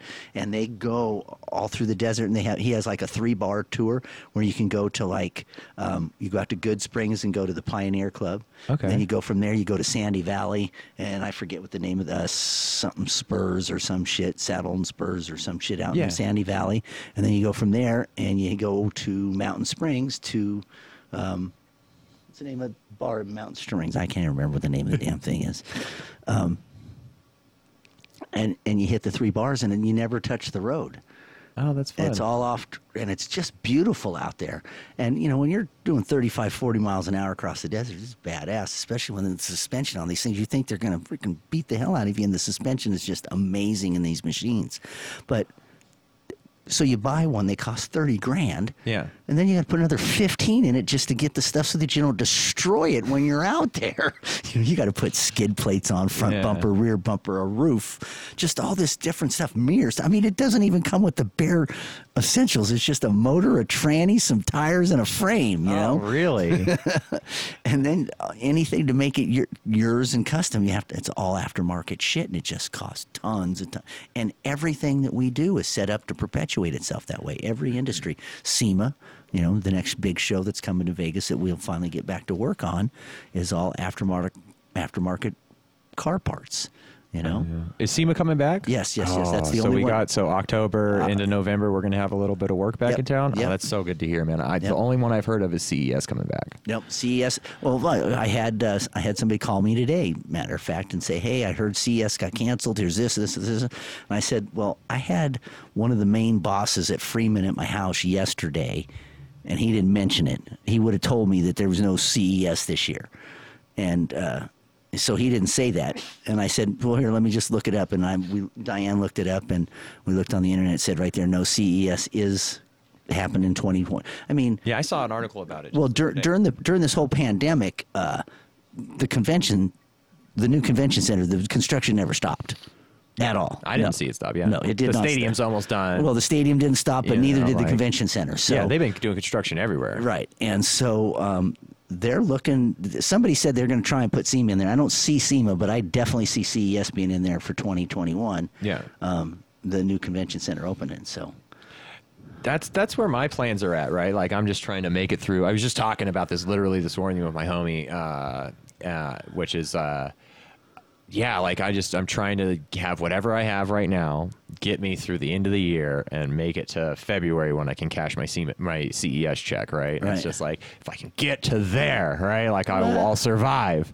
you're going to But survive anyways. I'll fucking be fine. I'll be fine. I got what- what- a, I got a sugar mama over there. Just There you fucking, you know. uh, hopefully unemployment will start kicking in eventually. Well, yeah. it's- and See, I like I said, I, I I'm I'm very blessed and got got lucky on that. I I planned on taking off some time just before this thing happened. Yeah. And so I was already on unemployment. Oh, and nice. So I didn't have to worry about the the madness, but my my claim did end right in the middle of that, and I had to refile. It was a little stressful for a second, but I've I, like this whole thing hasn't touched me very much. Um, I'm not making what I normally do. I'd rather be at work. Yeah. But if they're going to pay me to sit at home, I'm going to sit here till they say go back to work. And you know, I, I'm I, I moved back to Las Vegas only because I, I'm 60. I got two more years, and I'm going to take my retirement. And my You're not going to push it to 68 or whatever? no, I'm not going to 67. I'm Or not. is it 67? For me, yeah, is full retirement, Social Security, and. Why not? It's five more years. Uh, because I've been doing this 43 years, Jason. I've worked at a local 720 for 43 years, Yeah. and I've been through every regime, up and down and sideways, and I, I, I it's part. It's my family. I, Yeah. I can't say that I. When I'm away, that I don't, mi- I miss the people, but I don't miss the politics of the job. Yeah. the politics of the job really sucks, especially when you get into super being a supervisor and, and in management and stuff. I hate being a supervisor. You know? I mean, I like, I like, I, I like the role, right? Like you're like, oh, I'm kind of like, it's less physical work, and you're kind of taking care of a lot of things at once, which is interesting. But it's like, ah, man, unless the unless my crew's like willing to work with me, I'm not. I when motherfuckers are like not doing what they're supposed to be doing, and Right. you got to like be like disciplinary or whatever. I just, uh, I, it's, I. I shouldn't be there, right? Like I know better because I, I a don't give a fuck, and b if you're rude to me, right? Like I'm like I have this, I might snap or something, and just like be real for a second, and you don't, you can't be real on a corporate fucking site. Well, no, you, you can't. Uh, you can't do that to the client because you won't yeah, be there. you won't be there. You'll get fired. So I'm just like, so I always go through with the attitude of like, I, you know, I really don't fucking care. You know, walk all over me. Like they're gonna do it anyways, right? And it's just like, so when you put, it's like.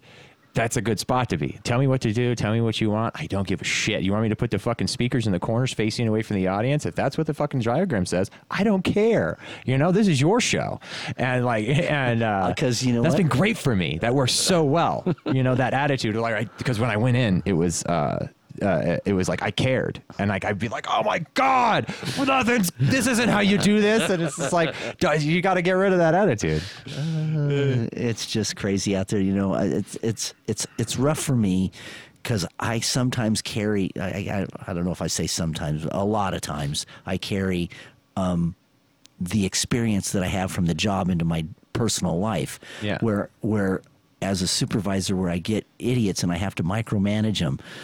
If I don't micromanage them, then shit goes south. And but when you're given a good team and you know your players, And they listen to you when you say. well, the whole thing is, is if you've got a good enough team, you, they don't even have. You can tell them what the end task is, yeah, and then walk away. It's it's when you're getting a bunch of these greenies out there that don't know anything, Yeah. and you have to worry about safety because that's always on everybody's mind. And so the, the main thing is, is it's just I carry it over, and I and it's hard for me not to to because I'm passionate about my job. So then when I'm have situations that come up that are similar. It just drives me crazy, and I react Yeah. as if I would at work. And I'm like, you idiot, you showed up without your tools, or the, you know, you know, the stuff. You're an adult. You're making forty dollars between thirty and forty dollars an hour. That's more than everybody else is making out there. Yeah. that has a normal job. Okay? give a shit, please. Right. At, at, at least give me the benefit of the doubt. Show up that you want to be here and that you got the tools to do the job that you took. Yeah. Because they call you and they tell you what job it is, and if you're not qualified, tell them no, I'm not qualified, and don't have the guy that's trying to get something done have to do your job. Because Yeah. for me, if you're in a management position, you should be able to do almost every job on your on your crew.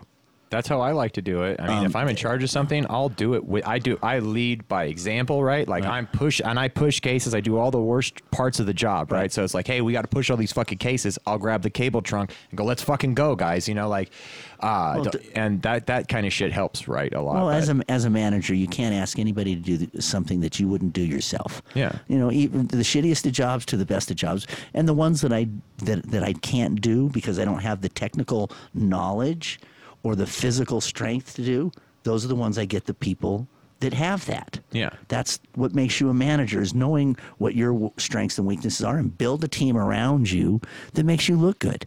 And the whole thing is is then give them the credit. Yeah. All you the the credit you want to take is I built the team. The team did the work.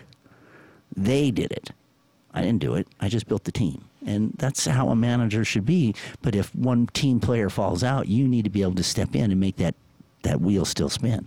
Oh yeah. You know, it's the people that that that are wandering around, the safety people and the supervisors that don't know your job, have no idea what you do, but yet want to tell you how to do it. They're looking at a clipboard. This is well, this here says you're not doing it right. Well, what do you know? Yeah, you don't even know how to do my fucking job. exactly. Have you ever done this? Yeah.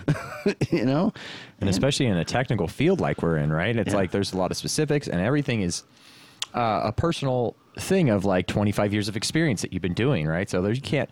It's like audio, right? Is like it's like a fucking it's a dark art. We're manipulating the sound in the air, the the air particles, right? We're just like fucking pushing waves with magnets, uh, and everybody has their own little flavor, their own little techniques of ways to do things, uh, and there's no one way to like fucking get there. I mean, there is one way, right? That you can just say uh, input to uh, output matrix and fucking bring the fucking fader up, right? But then everybody's got all their other little flavors that they throw in there with Right. either their dynamics or their fucking routing techniques and shit like that. And, and uh, yeah, it's uh, yeah, there's just you go back to analog, and I can talk with you. This whole digital world.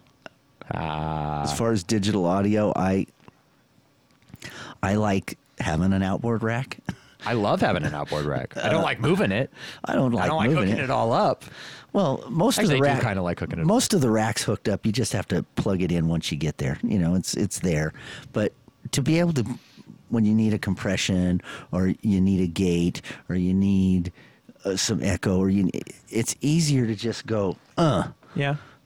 as opposed to okay menu menu menu menu menu menu menu menu da da da da da da da oh shit uh, you know Yeah. I just That's like it's it's just the new thing, right? It's, but know it- it is. I, I, trust me, I've tried to learn it a couple times, Yeah. and it seems because I'm a, a lead rigger that every time I get into the audio class, that um, and at this time I was working for PRG, and I'd get in there and they'd yank me out of the friggin' class to go run some job for them, oh god. you know. And so I learn a little bit. I know a little bit, but.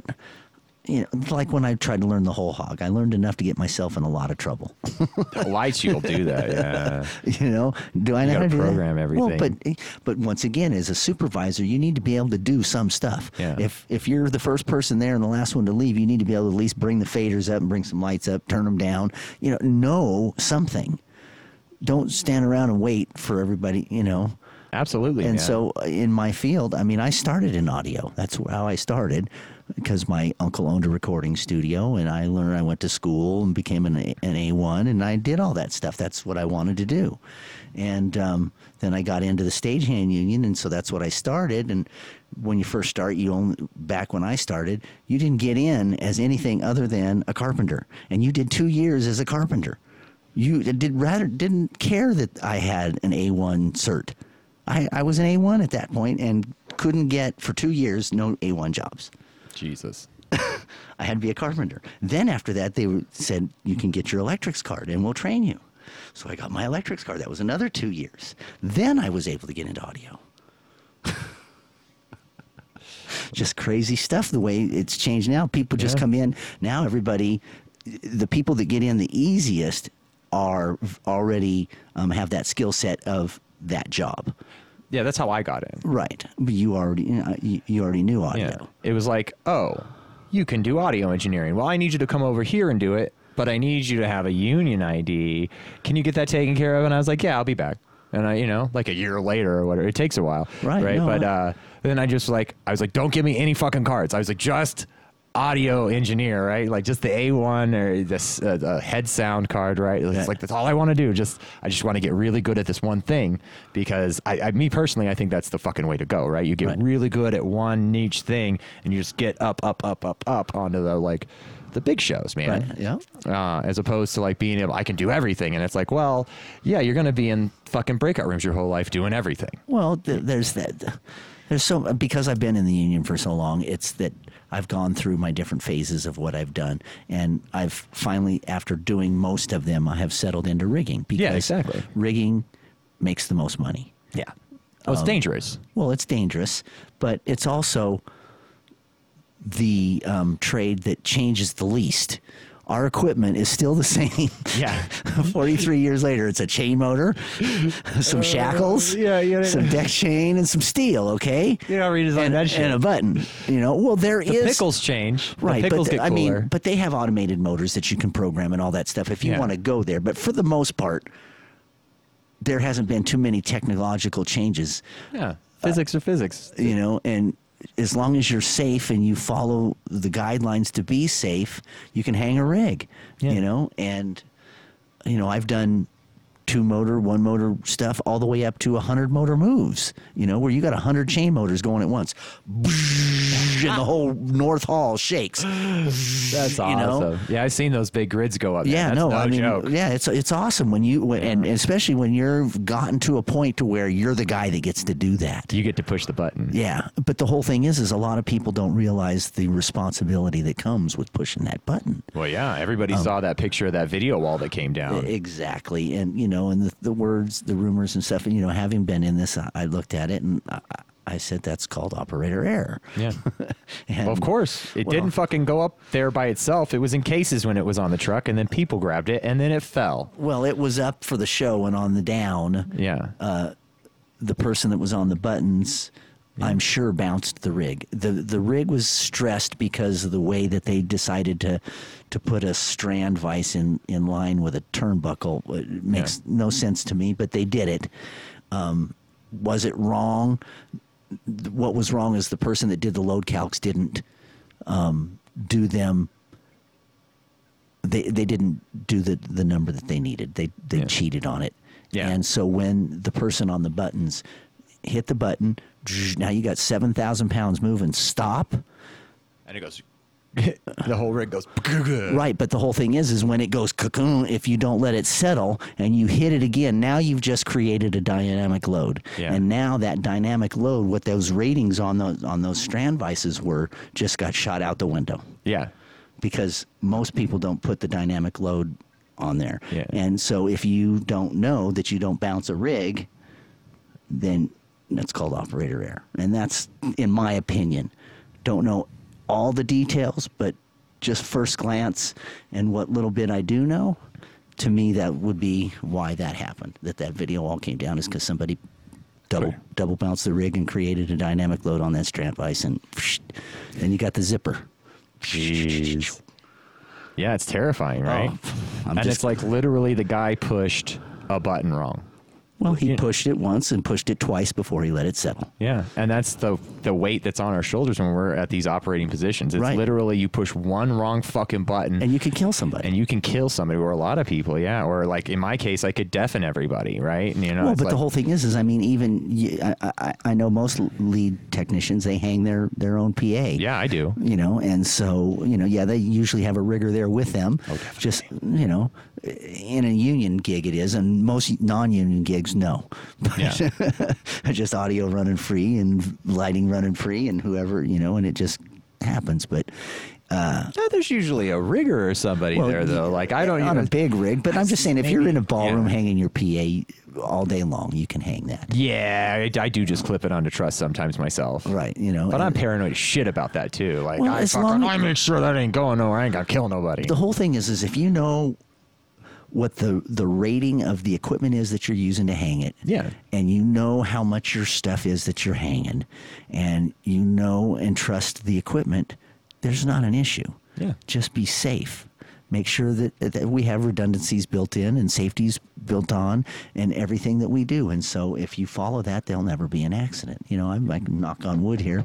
I've been very, very fortunate in my 43 years of, of rigging that I haven't had any accidents. I've had close calls, but you know, the whole thing is, is when, when you have, when you're doing a move or anything like that, you have other crew members say, Hey, I need eyes because you, your eyes cannot be everywhere on a big rig at once. So you have people up in the air looking and the word is stop, you know, and Yeah. bam, stop. Okay. We avoided that. Now what do we need to do to get past that, and there's just all kinds of things. And if you stick to those rules, you won't have those accidents. Yeah. It's just a lot of these young kids come up today. They don't. They they're given these jobs and responsibilities, and they haven't had the experience yet to where um, you take a graduation and, and gradually get to where you can push the button on a huge video wall. You know what I mean? Yeah. He probably wasn't thinking or got distracted. Maybe he did know. I don't know. I don't know the guy that well, and Yeah. it's uh, there's many things that could have happened. So. Yeah, it's scary though. It's Oh. it's scary out there what we do, man, and uh, and people die every year. Well, Uh, that, that, that's as a lead rigger. The the main thing is is like for there was probably three to five years there where we had a bunch of those ground support systems coming down two three a year, you know, Yeah. and taking people out in the audience or in in the, on the uh, the act or whatever is getting crushed by the lights coming in and just all that stuff. And it's because one, the whoever's in charge didn't understand the responsibility being in charge. Yeah. Because when you've got a ground support system and that wind, you know what your wind rating is on that system. At least you should, as the lead rigger on it. You should know what the wind shear is on any of your equipment. Yeah. And when the wind speeds start getting up that, you've got to be able to go to the producer and tell him, you don't have a show. I'm Yeah. bringing the roof down. you have to. And if you don't, then that's when people get hurt. And the producer is going to yell and scream and everything else and say, listen, I'm going to bring it down. We'll wait. Yeah. I'm not saying we're going home. I'm saying I'm bringing it down. We're not going to kill everybody. Right. And if it if it if it calms down, we take it back up. We do the show. It's postponed. But I'm telling you right now, as the lead rigger, this is coming in. Yeah. And a lot of them don't have the balls to do that You have to. because it costs a lot of money to cancel a show after you've spent all that money to put it up. Yeah. And all those people paid for tickets and all that stuff. So Yeah. It's a lot of responsibility. it man. is. And a lot of people are given that responsibility that don't realize what that responsibility is or are just, you know, reckless. Yeah. I personally don't want nothing to do with all that shit, man. Like, uh, I like to mix my audio and let you guys be responsible for fucking all the stuff hanging in the air. It's it's it's an ideal situation for me, that's for sure. Well, I mean, it, but it, when you get into that position, when we just did that big thing out there for that uh, aircraft show out at uh, North Las Vegas or uh, Henderson Airport. All those jets and everything. We got to do a big, huge reveal, an automated reveal of this new um, jet. the new Raptors. No, it was the uh, um, Gulfstream, okay. the new G750. oh shit, so gangster. Yeah, but uh, they wanted to do like an automated thing, and so we built this huge thing that covered this fuselage of this jet, and each section of it collapsed into itself, and each one of those sections had a huge video wall attached to it, so it all it was it was bitching, and you know those are stuff that riggers get to do. You know, yeah, Yeah. You, yeah, you, we need audio, but that thing was the first time that anything Oh, of that magnitude had been done And that shit's to that do a shit's epic. reveal. Yeah, and they spent a shit ton of money. You know, these corporations come out and spend tons and tons of friggin' money for. I mean, the event lasted 45 minutes. They probably spent two million dollars for a 45 minute reveal. Right? And you guys were probably out there for like three or four days building it all. It, took more. It took us a week and a Did half. it take you a oh, week and a half? I'll show you the pictures afterwards on my to. phone of the of the size of this structure. yeah, It was just amazing. that's awesome. Yeah, you guys get to do some cool stuff, man. Yeah, Yeah, I mean, I, I totally respect what you guys fucking do. It's it's intense, man. It's really I mean, for, intense. for for a year, I can't say I worked for Celine for three years, but she only flew the first year that I worked for her, and that was my job, was to fly her during the show. And uh, Oh, okay. That you know we had to go through her insurance company because she's insured for god amount of money, and so they wanted to know what all the contingencies were that we were going to do in any type of emergency and this and that, and it was because you know at the end of her number we would fly her seventy feet up into the grid like in three seconds. Oh wow. Gone, you know? And so we had to make sure cables weren't crossed, all kinds of shit. And then she'd go up there and somebody had to be up there to receive her so that they could unclip her. She could do her costume change and just all this shit. Yeah. and, you know, that's huge responsibility. So for me, it's like, you know, I've done the high end stuff, I've done the low end stuff, but it's it's still what I love about this profession is that I don't have to answer to a boss. If I don't want to work, I don't take the next gig I love that about it too. you know and I don't ever have to say, "Can I have the day off?" If I don't want to work, I don't work. If I need to work, I chase the friggin' jobs. You know. You know what's great about that too is when you're at work, right, and knowing that I accepted this job and I'm thankful to have it. You know, like the attitude's a little different. It's like, oh, sweet gig coming up. I'm gonna make some money. You know, I'm fucking stoked. Got some fucking work. It's not like, oh, another Monday, five more fucking days of this nightmare that I live forever. Well, it's every every show's different. You know, Yeah. some stuff is, gets re- repetitious, but for the most part, every show, i i even if you're doing the same client, something's different. It's not the same. They're trying something new. There's some new technology. There's some new design idea. You know, and just all people's minds. You know, the the coming of all these minds together creates the show, and it's it's interesting to watch the design teams. got to one up last year. Got to do better than last year, right? Well, it's got to be well, it's- bigger, but sometimes even- it's got to be cheaper, but still look bigger. Right, or sometimes, oh, we got we got to spend all the budget, or we don't get the money next year. Those so are the best ones. stand by to stand by. Yep. Man, I had so much double time this week.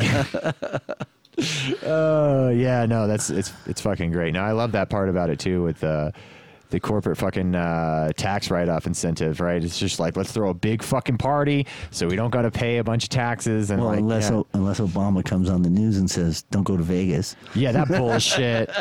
oh my god, I couldn't believe that. Well, like, uh, did our president just say that on national TV? Don't go to Vegas. Unbelievable, man. Uh, does he realize what the economy is here? Yeah, it's literally Yeah. like it's, it's if people aren't flying here to spend their fucking savings on a party, then the, we die.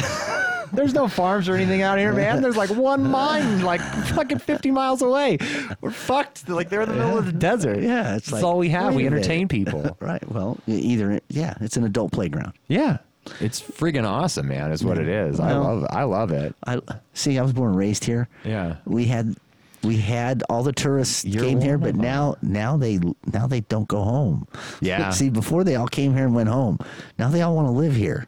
It's like what? You've destroyed my nice little valley. I know. Let's build. Let's build more houses closer to Red Rock, uh, Well, right? even besides that, I mean that that really infuriates me. There's a lot of things. I mean, as a kid, I, I, I the Red Rocks were my playground. yeah, it's beautiful. and there was I had no restrictions.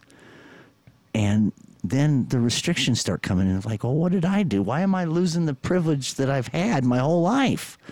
Now I got to pay to get in here, and it's a one-way road. It used to be a two-way road where I could camp anywhere I wanted. you could camp out there. Oh yeah. Oh, that would be so tight to camp oh, out Oh. I camped uh, when I was 14 years old. My mom would take me, Tom, and Doug, and a few kids on Friday after school. We get out of school on Friday. They'd take us up to the Red Rocks, drop us off, and pick us up on Sunday. We'd spend the whole weekend out there drinking, smoking, climbing. That's how I learned to rock climb. You know, That's that's fantastic. you know, it was awesome back then. But there was nobody up there. There was nobody to harm us. There was, you know, we had to make sure we didn't get bit by a snake or fall off a cliff. You know, or my friend who hit himself in the hand with an axe. you know, just stupid shit when you're out there. But you know, we we had a blast when we one time this uh, one of our friends Denny came out and his dad because we first started getting into rappelling, and uh, we hooked up a rope over this cliff and stuff. And this guy's dad's like, "Oh no, I'll go, I'll, I'll walk down the cliff holding on hand over hand." And we're like, "No, no, no!" And he falls eighty feet, breaks his collarbone. Oh, shit that's—he's lucky he didn't die. I know, but we told him no. But I mean, it's just th- this guy thought he could hand hand over hand down a, a rope off a cliff, and I'm like, no, you got to run that through a device. You don't have the strength to hold yourself up there. Yeah. yeah. And sure enough, he hit the ground. I'm going rappelling soon, uh, and so what it is is it's a it's like a clamp, right? Well, that's- that holds the pol- the pulley lets loose a little bit, and you can slide down that's a it. that's a Gregory. okay, it's a, called a Gregory. That that device that you're explaining to me right now is called a Gregory. That is, it's okay. Okay. most devices that you use for rappelling, the first one that you should relearn before you learn on a Grigori is a figure eight. You should learn how to rappel on a figure eight first. Then Which is just a, you're talking about just a knot. no, it's it's a device. Okay. It looks like an eight. It's got a small a small circle and a big circle, and you run the you fold the rope in half. You run the end through the big circle, and you capture the small circle at the top, and that's hooked into a biner, and that's what creates your friction Okay. On the rope so that you can control your speed going down the rope. So that's what you should learn how to do first is on a figure eight. Then the next device you should learn how to use is called an ATC or an air traffic controller, which takes two takes your rope as it's doubled over and puts two of them through around a biner to create your friction. Then, after that, you should learn how to use a Gregory. The Gregory is the shortcut, but you should learn all the basics before you go to the shortcut Yeah, definitely. Um, so that you know the danger of what you're doing. Yeah, it's scary stuff. I'm Oh, like, yeah. I'm, No, I'm- there's- I got certain- vertigo. I'm, I'm fucking. I have problems whole- with heights. It's well, gonna be fun. But the whole thing is, Jason, as you learn to trust your equipment and know how to use the equipment and trust it, then you will lose that fear because you know you're good. Yeah. It's when you don't know is when your mind tells you uh, this ain't right. Yeah, So it, it comes and it, it's really easy and rappelling's the first thing. If you look at the stati- statistically wise, as far as rock climbers and adventurers and stuff, the majority of the people that die die on the the descent. yeah, Okay, that's coming down. The descent is coming down, and rappelling is because anchors fail. There's all kinds of different goofy things. People, most of the time, mo- people just rappel off the end of the rope and they're not to the bottom yet, and they die because they fall the rest of the way. Oh wow. It's just crazy. The shit. I mean, one of the first things you do when you're doing full rappels, is tie the ends of the rope together, tie a knot at the end, then throw it over. Yeah. That way, when you get to the end, you're at the end and you're not going to fall off because your knot is going to stop you. Yeah. That's There's- a good idea. There's no brain fart. There's no nothing. But the whole thing is when you're learning, Jason. What the how I would teach you is I'd take you to this boulder up in Sandstone Quarry. Uh-huh. I'd hook up the thing and then I'll put you on the rappel. Then I'll come to the bottom. When the rope is hanging down, if you panic or anything, and I've got a hold of the rope, as long as the rope is running through that device, and you panic or have get caught or anything, I can pull on the rope and stop you, and you won't fall. oh, cool. So there's safety that you know when you're being taught. If somebody doesn't teach, make sure that somebody puts the safety mechanism when they're teaching you. If then Yeah. just that's all. Yeah. Uh, you probably know the, uh, my my buddy Donnie Harden. Uh, yeah, I know Donnie Harden very well. yeah, yeah. He worked for, he worked for me for quite a few years at the Rio. Yeah, he's he's been in the union forever. He's the re- he's how I, got, him- in, the I got- union. I got him in the union. Did you get Donnie in the union? Yes, I did. So you you're my union granddaddy, bro. yeah, no, I got Donnie Harden in working for me over at the Rio. oh, that's so cool. Yeah, he's the one who got me in. I, I I I dated his daughter for a really long time. We're still friends. I mean, I mean, me and Donnie are good friends. Yeah, so we're gonna go out and fucking rappel, and then I want now I want to rappel with you too, though. Okay, I, I've got all the gear, so. Tight. But uh, yeah, Donnie's Do- Donnie's actually a better uh, uh, rafting guide, river guide. Yeah, he's really into the rafting Yeah, and wildlife. I so- love Donnie. He's so great. Yeah. one day we were doing uh, what we were doing. We were doing um, uh, State Farm. We do State Farm over at Thomas and Mack usually every four years, and one year we're doing it, and they were really sticklers about being late because it's a huge show, and only the top, the cream of the crop, get to work it and all this shit. And so one day we're having, I, I pull in, and a freaking torrential downpour comes at the Thomas and Mack, and I'm telling you, the whole parking lot is four inches in deep of water. And I'm like, I got to get in there. Oh my god. I can't work in soggy feet all day. I got no change of shoes or socks, nothing. Take your pants off. And I'm like, fuck. So I just fuck it, jump in the water and took off running. I get down there, my feet are soggier than shit. I got no dry socks. I'm fucking wringing my socks out and shit.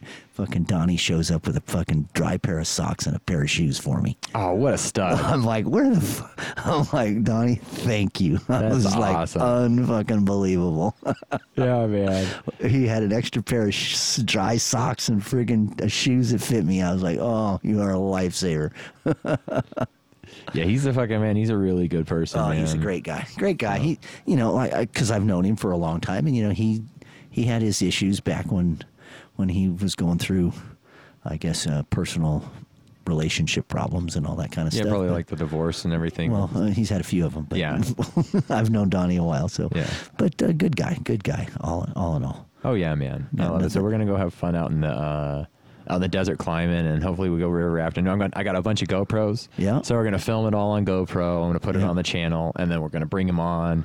And do like a podcast and like Awesome. pull the videos up. Like I have the laptop hooked up to the screen and everything. So that's kind of going to be uh, I'm trying to make that kind of the format, right, of the show too. Like not not like for every episode, but just for like specialized episodes, a little more Right. interesting. There'll be two videos, right? There'll be like the adventure video and then the podcast post adventure where we discuss Okay. what's happening, and then we also go back to that video and we can kind of like, you know, talk about it while we're on. Okay. And um, and, like your friend with the um with the desert racing Uh-huh. stuff, man. Yeah. Like we should totally hook up. I can put like GoPros on all the ra- on all the cars. Just so you know that he's a video guy, Jamie. Jamie. Ja- Is he a video guy? Oh, yeah. okay. So, So- he probably isn't as as op to like the. No, but maybe, he no, would. be he into would. it. No, he no. Yeah? I'm just saying. Yeah, he'd be totally into it. and He might have a bunch of the gear.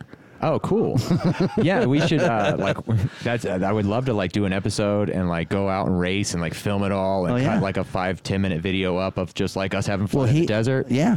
And then we can do bring him on. He can do the podcast. He can you know promote his business and everything Yeah, like that. I think it's called. Um, what is it? Razor Adv- Desert Splendor, the adventure. Yeah, de- oh, so it's Desert D Z R T. Okay. Because that's I guess that's those those uh those razors. That's how they spell it R Z T or something. desert, huh? With Uh, a D- Z? DZRT Desert Adventure. No, Desert. Desert Oh yeah, Desert Splendor, the adventure. Ah, that's a mouthful. Adventure, all lowercase. I'm sure. I'll, uh, let's see. We'll just type it into Google and see. I'll, I'll pull his page up for him even. I don't think he has a page yet. It's it's it's still Oh, really? yeah, it's still it's still in the making. But he's got five of these machines. He's got a one of the guys on his staff is a professional racer.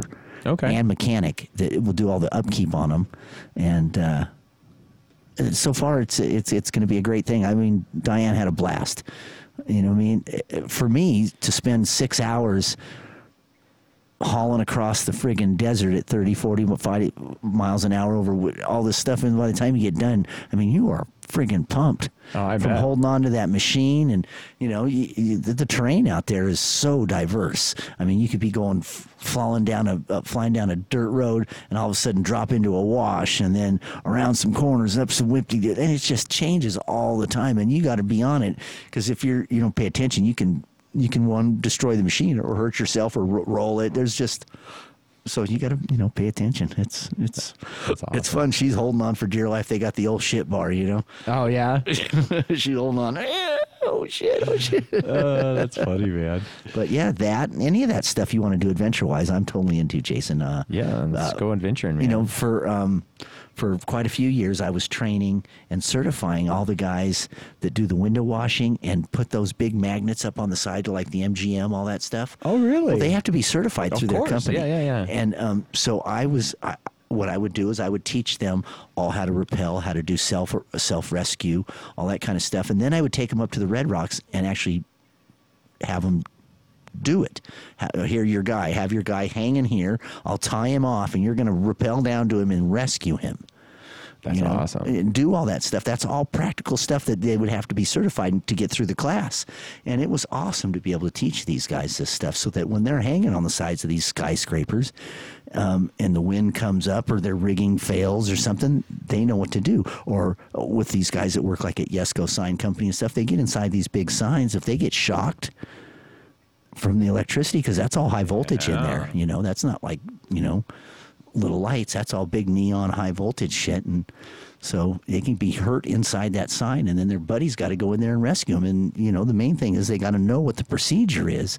The the main thing that you teach these guys that are working at heights is that you want to one secure the person, and two, the first thing you need to do is get them to the ground where they can get help yeah. because there's nothing that they can do up here. So let's get them to the ground. Whatever it is, if you got to clip them off to you and you rappel in, however that is, you know. Um, because of my training, I remember what is it uh, when we came into two was it 2000 or 2001 over at the MGM, they hired a bunch of us to do this like James Bond skit. And we got to do what the, what they call European rappel, you know, from your back, Okay. out of the out of the rafters at the at the uh, MGM over there, Like where they run down the side of the building and shit all spy style. yeah. So we got to do all that. There was like 10 of us, and then we run around the thing, and it was just all kind of cool and shit. But those are stuff when you have those type of skills Yeah. that because of the industry that we're in, that you can fall into those spots. You, oh, you know how to do that? Oh, yeah, yeah, yeah, yeah. Boom. As a rigger, That's yeah. tight. You know, and so You got to teach me how to do some of that stuff. that's cool. Any day. Yeah, Any day you want to go out. I do. All right. Maybe we'll uh maybe we'll plan for something in like September. well, there's pla- there's places to go. You can go you can go up to uh, Mount Charleston where it's not as hot. That's true. Mount There's- Charleston would be nice in yeah, there- summer. there's all kinds of places to go that you don't have to be in the 115 degrees. well, let's plan on something sooner then. Okay, yeah, That'd be well, awesome. I really want to start doing some of these now that now that like people aren't confined to their fucking houses and stuff like and businesses are starting to open up again. Uh, yeah, I definitely want to start doing these more adventures driven um, I'm all- videos and I'm all- podcasts. I'm all about it. so I'm gonna We can do shooting. We can do all kinds of different Yeah? adventure stuff. Yeah. I love shooting. yeah. No. Yeah. Jamie, the same guy. Yeah. Tons of guns. Oh, Ton- I love shooting. When we when we went the other day, we went the other day. Uh, were out four wheeling. We stopped by his cabin. He's got a cabin out that's out off of uh, out by Mount Potosi, and uh, we get there and he's got these. Uh, I think they're German like 308 rifles, and they hold like five shells. And so he's like, "Okay, here, let's fire these off and set up the targets." And it's it's like a big whole adventure thing. He's Nice. So, you know, we got to get Jamie involved. We get you guys get you to meet Jamie, and uh, it'll be interesting. Yeah. But just- we'll we'll give you a bunch of training. I dude, I that's mean, what I it's all about. I, like- I, I don't know what Donnie's schedule. I haven't talked to him in a bit. Yeah. But um, yeah, he's. I think he split town for a little while whenever the if you- virus hit, and he's if- getting back into town. Now. is he in Texas?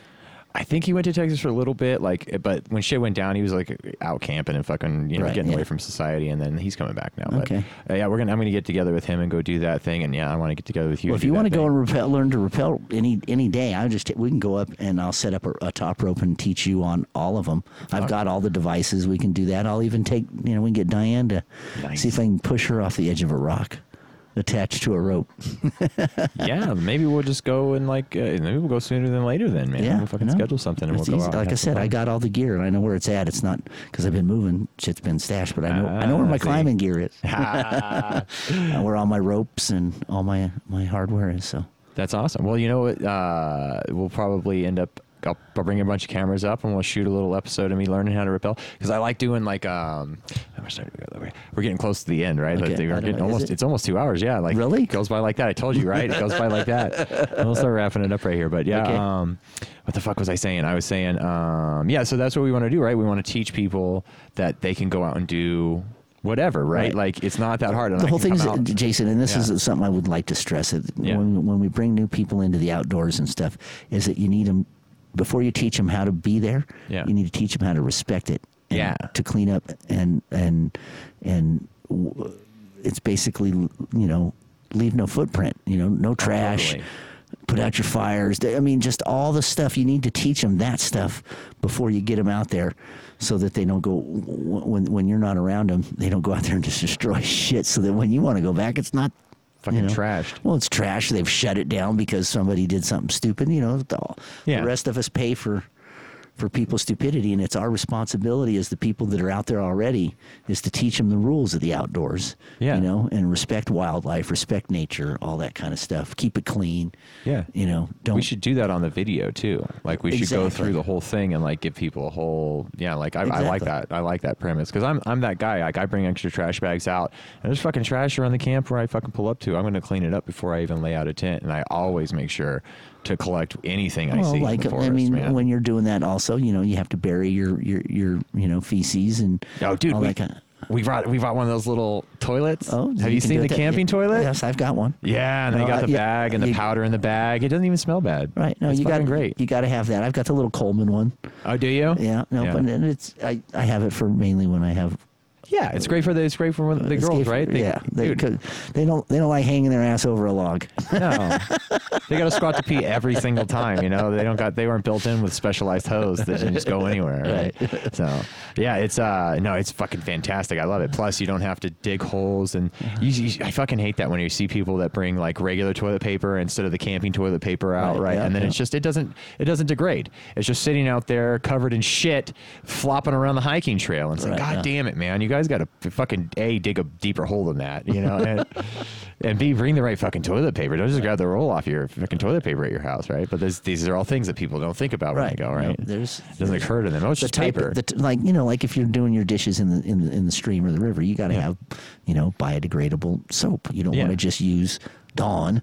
no, you got to get the special soap. Right. You know, Yeah. and they make they, they sell all that stuff at the outdoor stores. Yeah. You know, it's just learning you know, etiquette. I guess is what you would call it, camping and Camping etiquette. camping and outdoor etiquette. Maybe we'll shoot two videos. We'll shoot a camping etiquette video too, and then we'll do like be, tr- beginner training, like r- r- rock uh, rappelling and rock climbing and shit Yeah, like that. no, I could do it right there where you're going to rappel. I can teach you. There's a, a, a rock a rock climb there called Randall's Handles. I mean, when I was 14 years old, that's when we saw Randall up there. This guy named Randy Grandstaff. He died up there off on, on a famous climb with a with a client. Um, but uh, he had been tra- training the Navy SEALs with this knot that is it's still a little sketchy that it's a knot that you can rappel where you can pull your rope where it's not run through an anchor Uh-huh. and it's a, a special knot that after that but uh, the rope fail or the knot failed on him 'cause Yeah. he did something and he fell to his death up there but when i was 14 years old there was nobody up there and we happened to run into this guy climbing mountains and we're like wow this is cool and that's how we got into climbing and rappelling and uh, i've been doing it ever since That's And, You know, awesome. taking adventures to Yosemite National Park, and I don't know if you've seen. I've uh, uh, what's that? What free solo? Yeah. free solo. That's to me, that's the baddest man that walks this planet at this point in time, and he lives right here in Las Vegas. I know, right? Alex Honnold, amazing person, amazing. Oh, you met him or just like on the Video? I have not met Yeah. him yet. Um, because he, lives here. Who was it? I was talking to a guy, ran into him Yeah. out climbing and Little Crags out here, and he just did. Um, who I don't know. The Diane, I think Diane. He just gave uh, a solar system to some charity, and he. That's what he does. Is he does this charity stuff where he goes in and he gives them renewable energy Oh, cool. you know, and uh, it's he, he he's just a great person. But besides having the biggest balls on the planet, Dude, seriously, to climb three thousand three hundred feet with no rope, Yeah, that's insane. and it's just that's mind over matter. Yeah. Well, once you start going up, you just keep going up, right? Well, the whole thing is is that, but once again, that comes into being able to control your mind so Yeah. that your mind does not put you in jeopardy by doubting your ability to do this. yeah. and that's where most humans fail in life is that they doubt their abilities Yeah. know It's like when you're, uh, it's like like basketball or something like that, right? If you're trying to if you're trying to think about putting the the fucking ball through the hoop, you're gonna get involved with the process. If you're just in the moment, right? And like uh, Taoism talks about this a lot, where it's like you're just you're totally in the moment and you're letting your body do its thing. You know, you're just Yeah. you're just observing it almost, Right, and well- it will it knows it lines it all up. Your body's great at that kind of shit. When a ball flies through the fucking air, you can calculate the trajectory of the ball, right? I mean, you're you, you're not doing the math or anything like that. Your brain's doing it and it's figuring it out real quick for you, and it's like it's great at that shit. But if you get involved and you try to think about where that fucking ball's gonna land, it hits right? you right in the forehead hit you right in the face. Yeah, you, it's just not gonna happen.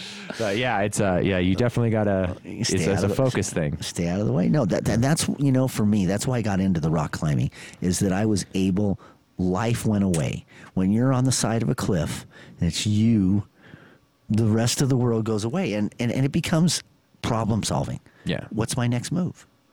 Oh okay this way. Oh I'll balance this way put the foot this way. Oh i got a little hold over here you know and it's all problem solving but your focus is now. The rest of the world is gone. Yeah, or you're gonna fucking die. well yeah there's no room for margin. Yeah. There's no margin for mistakes. Yeah. You know, there's just none. You know? So I've been rigging to my for my life since I was 14, so That's awesome. Well, you're gonna have to take me out, man. I look Okay. forward to it. So I guess the next time we uh, we see you on the podcast, we'll have a video of you taking me rock climbing and Sounds showing me some stuff out in nature, man. I Awesome. like it. Yeah. Well, Ricky, I really appreciate having you on the podcast. Man. thank you for having me, Jason. This has been great, great conversation, and uh, yeah, this has been uh, to the fullest of Jason Well, Froberg. All right. Well, I was just going to say, next, Oh, yeah. if you, if you want to do another one, we can we can be more specific on. We can pick topics and we can stay specific on those on some of them. You know, Totally. especially I, I've got a good, I've got a good group of stories in the rock and roll industry that I've Yeah. lived. I don't. I know it. and uh, we could go through some of that stuff. I don't know, you know, it's whatever's interest, what your uh, your uh, your subscribers are interested in. You know, Right. Well, Yeah. I mean, it's it's just you know whatever whatever comes to mind. But we can. I would love to do a spec- specific podcast directly uh, focused on any topic you want to talk about, man. okay. Well, I'm we can do super that. This to this was kind of cool, just to to free. f- Yeah. free flow it and see where it fun. see where it went. Yeah, it went on all directions, man. Yes, I did, really enjoyed personally the, uh, the the the philosophy conversation that we had for a while there. no, no. I love talking about philosophy. That's one of my favorite Oh. things to talk about. There's lots of books that I can point you to. I've, Please. I've I- I've read thousands of books. Have lots of them. Yeah. Yeah, I- I'd be more than happy to give you some of them. Yeah, well, we can we can trade some books, man. I, Okay. I Yeah, no, 'cause I have a lot of interesting books as well. Awesome. Yeah, so All right. Well, well yeah. peace out. Peace out indeed, man. It has been great, and I'm gonna show uh, faded to black, man. Right.